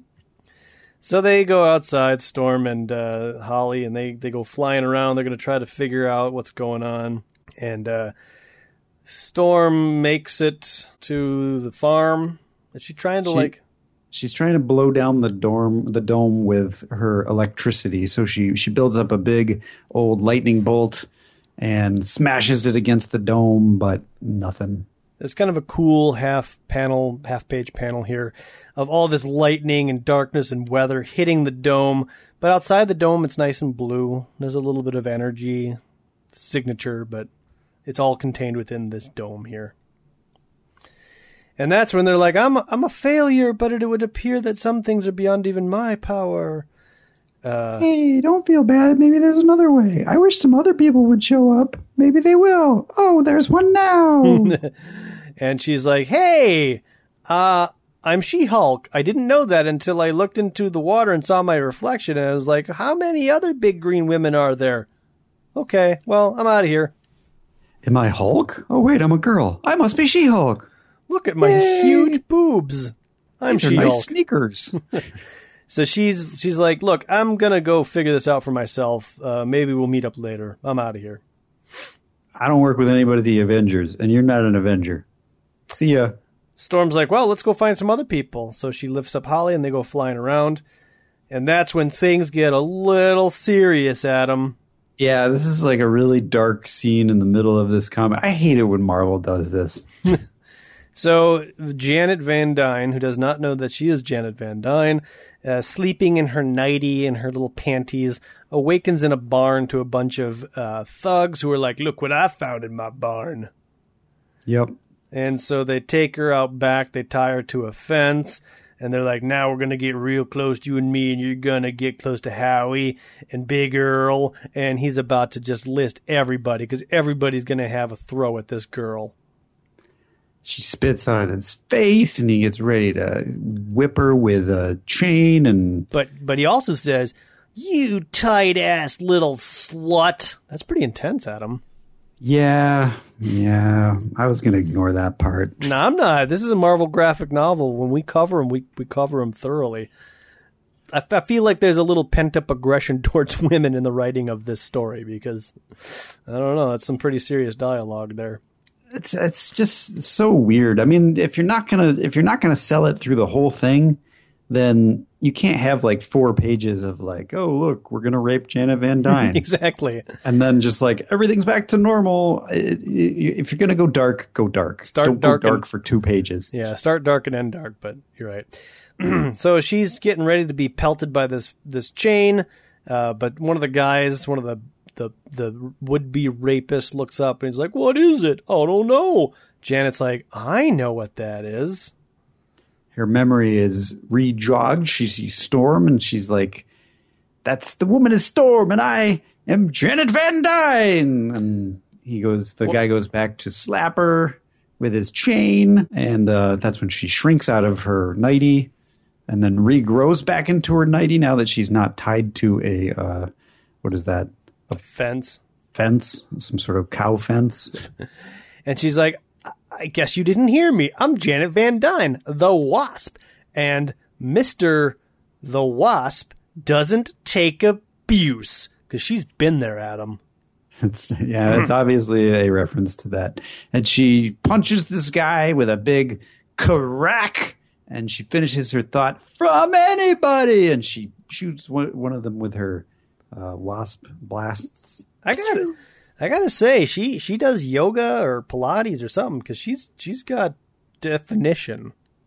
Oh yeah, she's she's she's super in shape. Yeah, She's got to be. yeah. she's well, the wasp, I got you, but I mean, it's, and she she's like she's one of them. They're Avengers, and she's like uh she's makes a lot of money.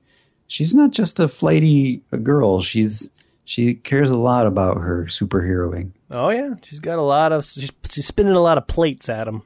Yeah, yeah. She's doing the Pilates. so she uh, she shrinks back down out of her nightie for good this time. She's flying around naked, uh, covering herself up, of course, but uh, but uh, she's she's I don't know. She's gonna go figure out what's going on. I need some clothes. Yeah, maybe a new outfit is just what I need. Maybe then I won't feel so much like vomiting. Right. So meanwhile, in a warehouse, another woman with cat-like eyes wakes up, and it's Tigra. Fur, my God, I'm covered with fur. Where the hell am I? No, what the hell am I? Oh, what the hell am I? Oh my God. Uh, yeah. And so she she's looking around. She's like, "Oh my god!" She finds a piece of glass, and she's like, "I look, I got cat eyes." And we get more shots of her butt. We get a lot of shots of her butt, Adam. But not only that, like wherever possible, they try to draw a nipple definition on her. It's like it's a little out of out of control. What is with sexualizing the cat animal? Don't know. This is like pre-furry too. yeah, it's creepy. I guess furries have been around longer than we knew. So she even uh, we even get another butt uh, panel when she's like, "Oh no, what if?" Ah, she lifts up her little skirt. She does not have a tail, and she's very relieved about that. Although she is wearing some little white panties. Yes, which we see a lot of. Yep. We get to see some on the next page. She is crawling around the rooftops. She's getting excited about her instincts and her feline abilities, and she finds some food. And then Storm and uh, Holly come across her, and I guess the wasp is there too. But uh, They want my food, but they're not going to get it. she throws some sort of I don't know. Looks like it's either a record player or an engine. It says Oh, it's it's an engine block. It's a quarter ton engine block. But Storm bats it away. Um Adam, do you know anything about Tigra's origin? Like Yeah, we we we kind of covered it a little bit. Um, she she was she was the cat, and then she got transformed and she she used to be. Remember, uh, remember I was covering Avengers issues, Mhm. and that Hellcat girl came along. Do you remember that at all? uh yeah, the name fami- is familiar. I yeah, I kind of remember. This is kind of jogging some some memories. But when she was the cat, was she like a woman just called the cat or was she actually like a a cat? No, and when she was the when she was the cat, which I think was way back in the fifties or the sixties, um, she was just a woman. Okay. And then Hellcat was a completely different character who was also a character from the 40s, I think, who found the cat's um, outfit and became Hellcat. And then they reintroduced the original cat. And I, I, I have the first issue, and I've never read it, and I maybe I should. So, so is Tigra's powers controlled by this bra that has like a cat in between her boobs? I don't think so. No. Oh, oh, okay. Well, anyways, uh, Tigra's getting ready to fight Storm. Oh, so finally the heroes are going to battle amongst each other. Oh, it's about time. Oh, but then Janet Van Dyne, she's got like a cigar wrapper that she's flying around in because she's naked, and she flies up and she's like, "You're Tigra. You're an Avenger. Stop it." And Tigra's like, "Oh, oh yeah, all right. Well, let's not fight. Let's go." You know, I am starting to remember. I do know who I am, and boy, do I feel like a nerd. What the heck's going on here? That's what I'd like to know. So, chapter three sees um, She Hulk punching and punching and punching at the force field to no effect. And that's when a bunch of yellow uh, jacketed bad guys show up. Um, and she fights them, but they overwhelm her because they have some sort of special gun. It's a crap ton of them. And there's like three Yeah. pages of them fighting, and she's like, I could keep this up all day. Nothing can stop She Hulk. Bzow. Rashow. Some guy shoots her, and we see like a skeleton view of her as she's zapped. She's laying on the ground. Uh, apparently, this really perked up her nipples. Yeah, she's got a lot of nipple definition there too. Boing! It's really cold all of a sudden. It was a cold gun. And that's when one of the yellow characters finally looks like someone we recognize. It's an AIM dude. Yes. Whereas the other yellow guys are guys that I wouldn't recognize. Maybe AIM aficionados would, but not me. Perhaps. So they uh, they bring a half mile below Venture Ridge. Uh, we see AIM uh, uh, saluting or doing whatever they do to the timekeeper or whatever his name is.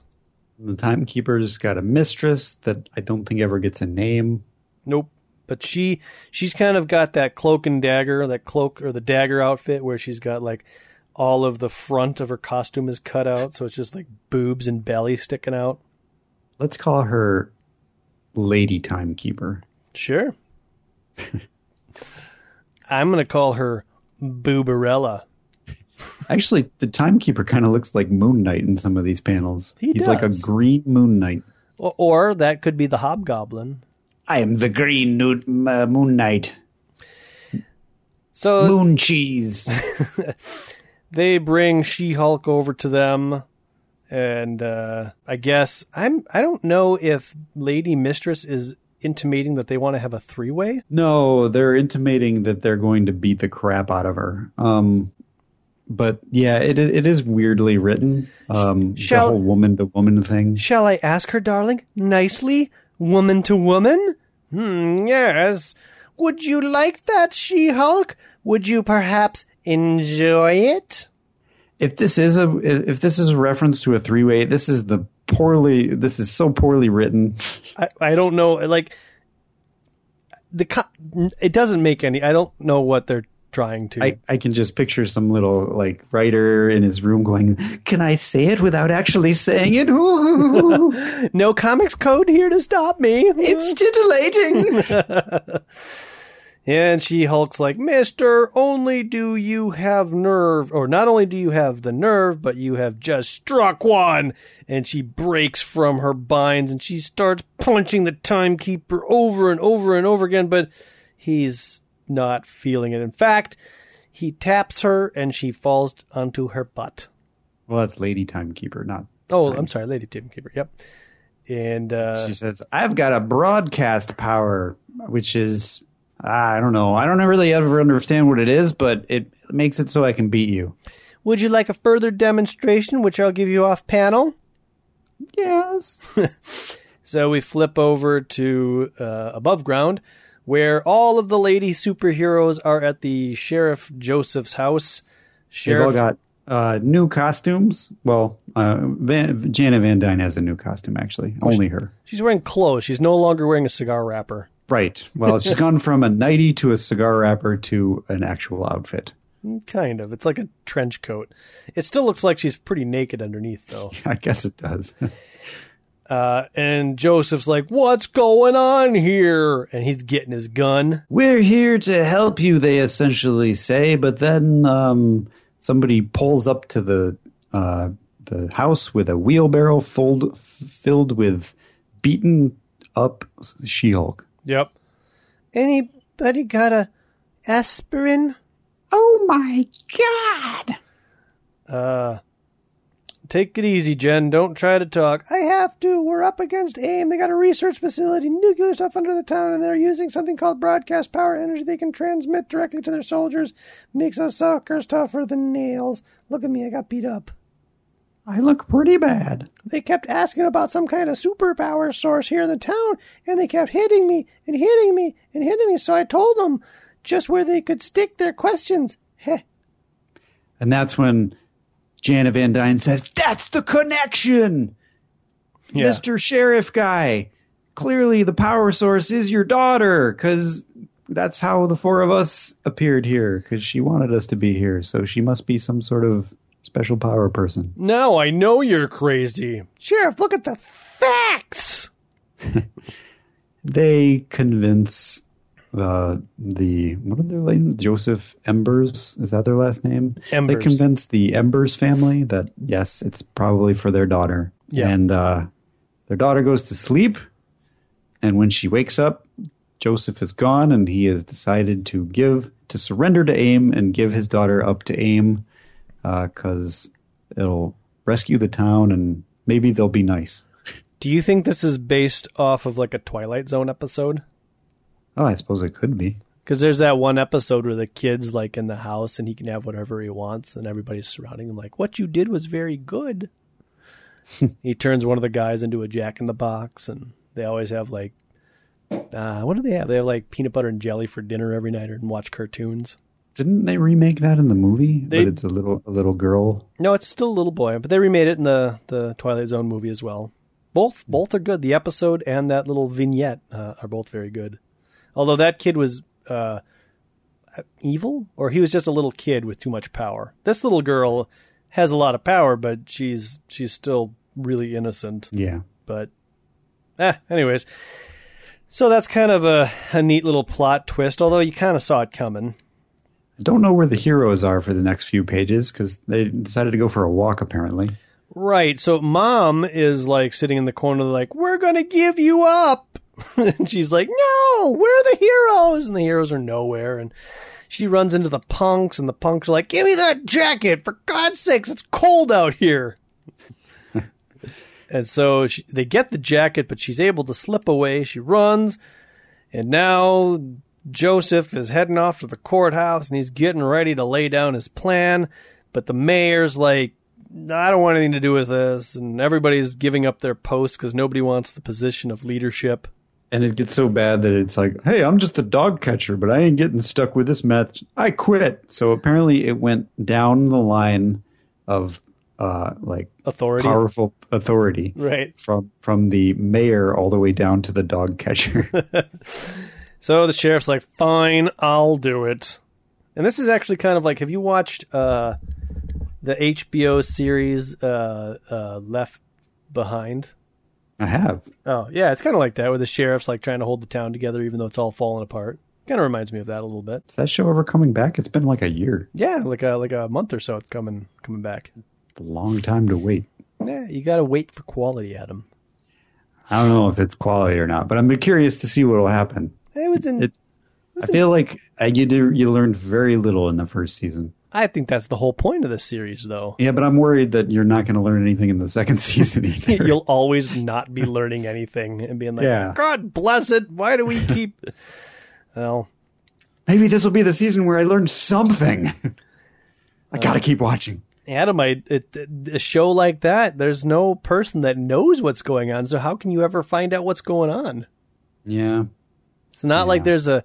Well, maybe there. I mean, it could be like Under the Dome, where all of a sudden Doctor Doom walks around. and is like, "This was part of my nefarious plan to make you all confused, and now I can take over the world." But Is I don't. how the season ends?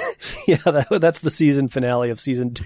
it's a real turnaround, but uh, yeah, it's worth watching. Anyways, uh, so he comes up and uh, he's like, uh, "Hey, I was going to offer up my daughter, but now I'm not going to. I'm going to go fight, and you guys can do whatever you want to. I'm taking my ball and going home." and they're all like, "Oh man, we're too scared to do anything." But then like one guy's like, "I'm not too scared. I got a crowbar." And everybody's like, "You can have my axe and you can have my steel." yes, it's very much like that scene in Army of Darkness. I will lend my steel, and you can have my medicines. So uh yeah, so the townspeople rise up and they get the superheroes to act as their kind of uh watch watch watch guard. their first wave essentially. So they're spread out. There's six of them or five of them rather spread out uh, around the sphere. And so when the attack begins, they're going to be the first uh, barrier, and then the townspeople will be the second barrier. Right. And that's exactly what happens. The timekeeper's like, God bless it. All right, fine, attack. All right, and I thought that, uh, Janet Van Dyne has changed costumes. Uh, She-Hulk has definitely changed costumes. I thought Storm had changed costume because now it's yellow, but I think it's actually the same costume now that I'm looking at it. Right. So we can only assume sunny out. we can only assume that Janet Van Dyne has got like some Barbie clothes on now or something. Yeah, she made she sewed them. Uh, and She Hulk is wearing like an extra large uh, bathing suit, Yeah, and uh, she's got those leg pumps. leg warmers. It seems kind of unnecessary, but I'm gonna do some fighting and some working out today. Yeah, ba, ba, ba. she's a maniac, maniac on the floor. Uh, AIM, we cut to AIM, and we learn in chapter four that they know about the townspeople building up their fortifications and arms, and they're in a terribly drawn panel where it looks like Lady Timekeeper is tiny. Um, they say, "Let's attack!" Right. It looks like Timekeeper's holding Lady Timekeeper in his palm. So AIM attacks. Uh, She Hulk punches. Storm lightning bolts. Tigra does Scratch. Stor- Tigra does cat like things, and uh, Wasp shoots people with little stings. Yep, and Jo- they're winning for a while, but then AIM starts to bring out their big guns. Giant robot comes out that kind of knocks She Hulk down. Heat seeking missile heads towards Janet Van Dyne. Uh, Tigra, she's like, I can fight these people, but there's so many left, so she's getting overwhelmed. She gets taken And out she by gets like blasted by a tape gun. essentially. The harder she struggles, the more bound up she gets. Storm is uh, taking out their uh, aerial vehicles with her tornadoes. She bursts into a bright explosion of fire, uh, lightning rather. It looks like her clothes get blown off, but I'm sure that's not the case. Well, this is a weird panel because clearly she is drawn to be naked here. Right. So this is just like some artist, like I'm just going to draw her naked. She's not actually naked. Next couple of panels, she'll have clothes again, but I just feel like drawing her naked. I'm going to draw her naked. It's Marvel. Storm's Graph- the one that always gets naked, right? Yeah, this will be cool. It's a graphic novel. No comics code. I can do this. What's what Heem Shooter gonna do? He's busy writing uh, Secret Wars right now. And that's when they put their earplugs on and they activate their sonic phaser, which disrupts Storm's ability to think and therefore project lightning. So she's fallen towards the ground. So the tides are turning in AIM's favor, and that's when the townspeople start showing up, and they help She-Hulk get underneath, uh, outside of the robot, and he, they, she busts off the leg of the robot, and it falls over, and they rescue Tigra, and uh, they offer Storm some tea. Well, no- there, child, would you would you feel better now? Perhaps a cup of hot cocoa. I'm the old lady in the middle of the war who brings over cocoa to everyone. Here you go. the townspeople also break down the satellite that was doing the sonic phasers. The hot cocoa is just a benefit. This, I don't know. Maybe we're doing more wrong. We don't have the ladies with the cocoa. I'm Betty Crocker. I was wondering if you'd like a cup of tea. Or hot cocoa, rather. Anyhow, uh, yeah, so the townspeople continue fighting the AIM people, and Timekeeper, he shows up and he's like, God, this is not going the way I want. I'm going to deal with these people personally. And he shoots Ma and Pa Ember. He brings out his broadcast powered guards women, Yeah, which I don't know why he waited so long to bring them out. You thought they would have been like the first line of defense, but he's got like a harem of them, too. yeah. And that's when Holly's like, Mommy, Daddy, you hurt them. Well, I've got the power, and I wish that these superheroes were going to come. So I, I'm going to wish you turn into f- a frog. Or no, I What? wish you'd go away forever. It's if it were just that, then yeah. But it's actually there's a panel before that where She-Hulk is egging her on. That's right, Holly. They, he's and he's hurt your parents, and he's gonna hurt all of us unless you help. We don't know what your power actually is, but you've got to use your power, Holly Ann. Use your power. Save us all.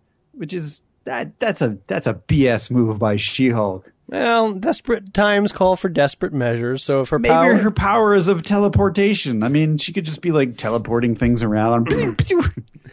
Well, not only that, but I mean this this goes and feeds into that whole Twilight Zone example of giving a little kid a lot of power because not only does she wish that this guy would turn into a frog or go away forever, she goes to the ultimate conclusion and says, "I wish I I wish you were dead." But it doesn't work. What? Wait a minute. You're not in order to keep me innocent for the rest of the story. You haven't died. What happened? Ah, you young, dumb kid. You don't know how to use your powers, but with me, you'll be able to learn how to use them. And he whaps her across the face. But not after I control you. Or something. In the background, there's this comical fight between a woman and somebody. I'm not sure, but they keep flipping each other over. I think it's She Hulk. Yeah, it's She Hulk and Lady Time Killer. Yeah. Or Lady Lady Time Striker. Or Lady Time Keeper. Did you forget about Wasp? Because she's been being chased by a heat seeking missile because none of the people could throw anything up there to help her. she flies by one of the AIM agents who happens to be larger than her, and because she's larger, she's got a larger mass, and therefore she's got more heat, and the heat seeking missile blows up Lady AIM. Killing her. Killing her, apparently. I mean, and she got hit by a heat seeker. There's Yeah. no coming back from that. It does look like she gets disintegrated. Pa-boom. Uh, and then uh, Tigra, she she plays around with some people. She beats them up. Yeah, the uh her her broadcasting agent, she just manages to quickly flip her over with some judo kicks. And uh then she says, "Yeah." Storm like snaps her fingers, and a hurricane takes her lady death killer away. Yeah, it's like three three like one page they handle three of these guys. They're nothing. Yep. Storm literally snaps her fingers. Yep. And that's it. She is as easy to dispose of as a dandelion in a spring breeze. A spring breeze. Meh. Uh, she Hulk finally comes to her senses. and is like, oh yeah, I can punch people. So she punches one of the lady killers away. And This that's, broad's got some fancy moves, but once you get used to him, she's a piece of cake. Wish I'd learned that earlier when they were beating me over and over and over again. So that's when she gets like the main lady timekeeper and she's like, Say goodbye to your face, lover girl. And timekeeper's like, Whoa, whoa, whoa, whoa, whoa, whoa, whoa, whoa. I don't care about power. Power can be created and bought, but love, love is the only thing that is real. Which is interesting. It is an interesting plot twist there, but And I've never I've never seen a villain do that before. Nope. So he grabs Holly and he's like, let her go or I'll snap this girl's neck like a twig. And that's when Holly's father wakes up and he's all like, ah, no, that's not happening. Drop her, you maggot. And he grabs Timekeeper by the neck and brings him down to the floor. And She Hulk knocks out Lady Timekeeper. And uh, she just, uh, Joseph Ember just starts beating the crap out of Timekeeper. You got a full page of just punch after punch after punch after punch until Holly's like, Daddy, stop. You don't have to hit him anymore. Even though I wanted him dead, you should stop. you, you won. She- it was the heat of the moment. She I- was a I little get you. girl. She doesn't know what she's asking for. You're- You, you're right, babe. There's no need to stoop to this scum's level. After all, I'm still the sheriff of Venture Ridge. You're under arrest, you son of a bitch. So the FBI comes, Washington people come, Shield comes, the Red Cross comes, and they're setting up shop. AIM's all arrested. Most of the installations were on self destruct, so they blew up. Uh, and now they have to go through the long rebuilding process of a normal existence. So all these people now have to deal with this craziness that they have been dealing with. Yeah. Uh, Holly wishes she'd remembered to bring their clothes when she'd wished them into the into the town, and then their clothes magically appear. What? I'll be. You know, Holly, when you learn to control your powers uh, all the time, you're going to be something to reckon with, says She Hulk. Don't worry, I'll never appear again. Uh, I'm not sure if this is what we want, says Sheriff. And that's when Storm, in her giant nipples, pulls out a card and says, Hey, uh, if you would like to learn how to control those powers, maybe you should drop by Professor Charles Xavier's School for Gifted Children. yeah, I'm not going to do that. Mm, that'll probably never happen. And that's the end of Marvel graphic novel number 16. Adam, does this story actually fall into a recognized continuity? Well, I'm going with Storm doesn't have a mohawk. So it happened before that. Yeah, but I mean, does it maybe not in the continuity in which we read them, but is it like officially registered as something that happened to Storm in Earth 616? It is, according to the chronology lists that I sometimes refer to. Is- However, those are none of those are uh I don't know. Officially sanctioned by Marvel? Yeah. Yeah, none of them are officially sanctioned. Um I mean one of them is at marvelwiki.com, which is like a fairly officially sanctioned thing. I don't thing. know if marvel.wikia.com is a, an official Marvel thing. I think that's just everything Marvel goes in there. But I think it's maintained by a community. Yeah, I'll go. Maybe, maybe. So, like, if we So- were to ask, like, uh, uh, Jim Shooter, what would he say? Yeah, why not? Yeah, it's a good idea. It's a, it's a dome. I remember that is uh, yeah, it's, uh, Storm. It's good. Uh, I just remember writing a note on the art saying more nipples. uh, yeah, that's continuity. Sure, why not? Why don't you ask Joe Quesada? All right. Well, anyways, uh, I'm I'm gonna go with there's no harm in it being a part of the official continuity. oh, it doesn't hurt anything, that's for sure. But that just means that in the Marvel universe, there's this town that's, you know, Well, it, let's assume that the town eventually goes back to normal, and um, Holly is still there. And then on M Day, she loses her powers. ah, and never gets them back. Yeah. I'm I'm good with that. Okay. Um. Problem solved. Thanks for that, Adam. I also feel like the 10 month window, because somewhere in the graphic novel it says that the dome or the force field was only up for 10 months. But the way they opened up the prologue with uh, the gas station guy who's like, nobody gets to Venture Ridge, really makes me think that it makes it set up like, yeah, 10 years you could get there, but it's been gone for 10 years. But 10 months is like, yeah, you know, you could just go that way uh, but you're going to run into a thing and your car's going to bounce off. So there's really no point in going there. Like, I don't know. Well, I I, I, I feel like the prologue was the, a little the misleading. implication is that you just can't find it. Did you? There, there's there's some sort of mystery. The some whatever AIM is doing to hide it under the dome also hides it from any outsiders being able to find it. Hmm. Um, I agree with you that it does that that intro does make it feel like it's it's kind of a mythology and that it's been around for a long time. right. But uh, but yeah, the story doesn't really follow that. So but maybe time inside the dome or under the dome Oh. works differently than oh, so maybe for them it had only been ten months, but for everybody on the outside world it had been years. Yep. Okay, sure, I'll go with that. Well, uh, in the interest of time, we should probably wrap this one up. Oh yeah, this one ran long. Whew. Well, I got nothing more to say. until next time, the danger room is closed. Have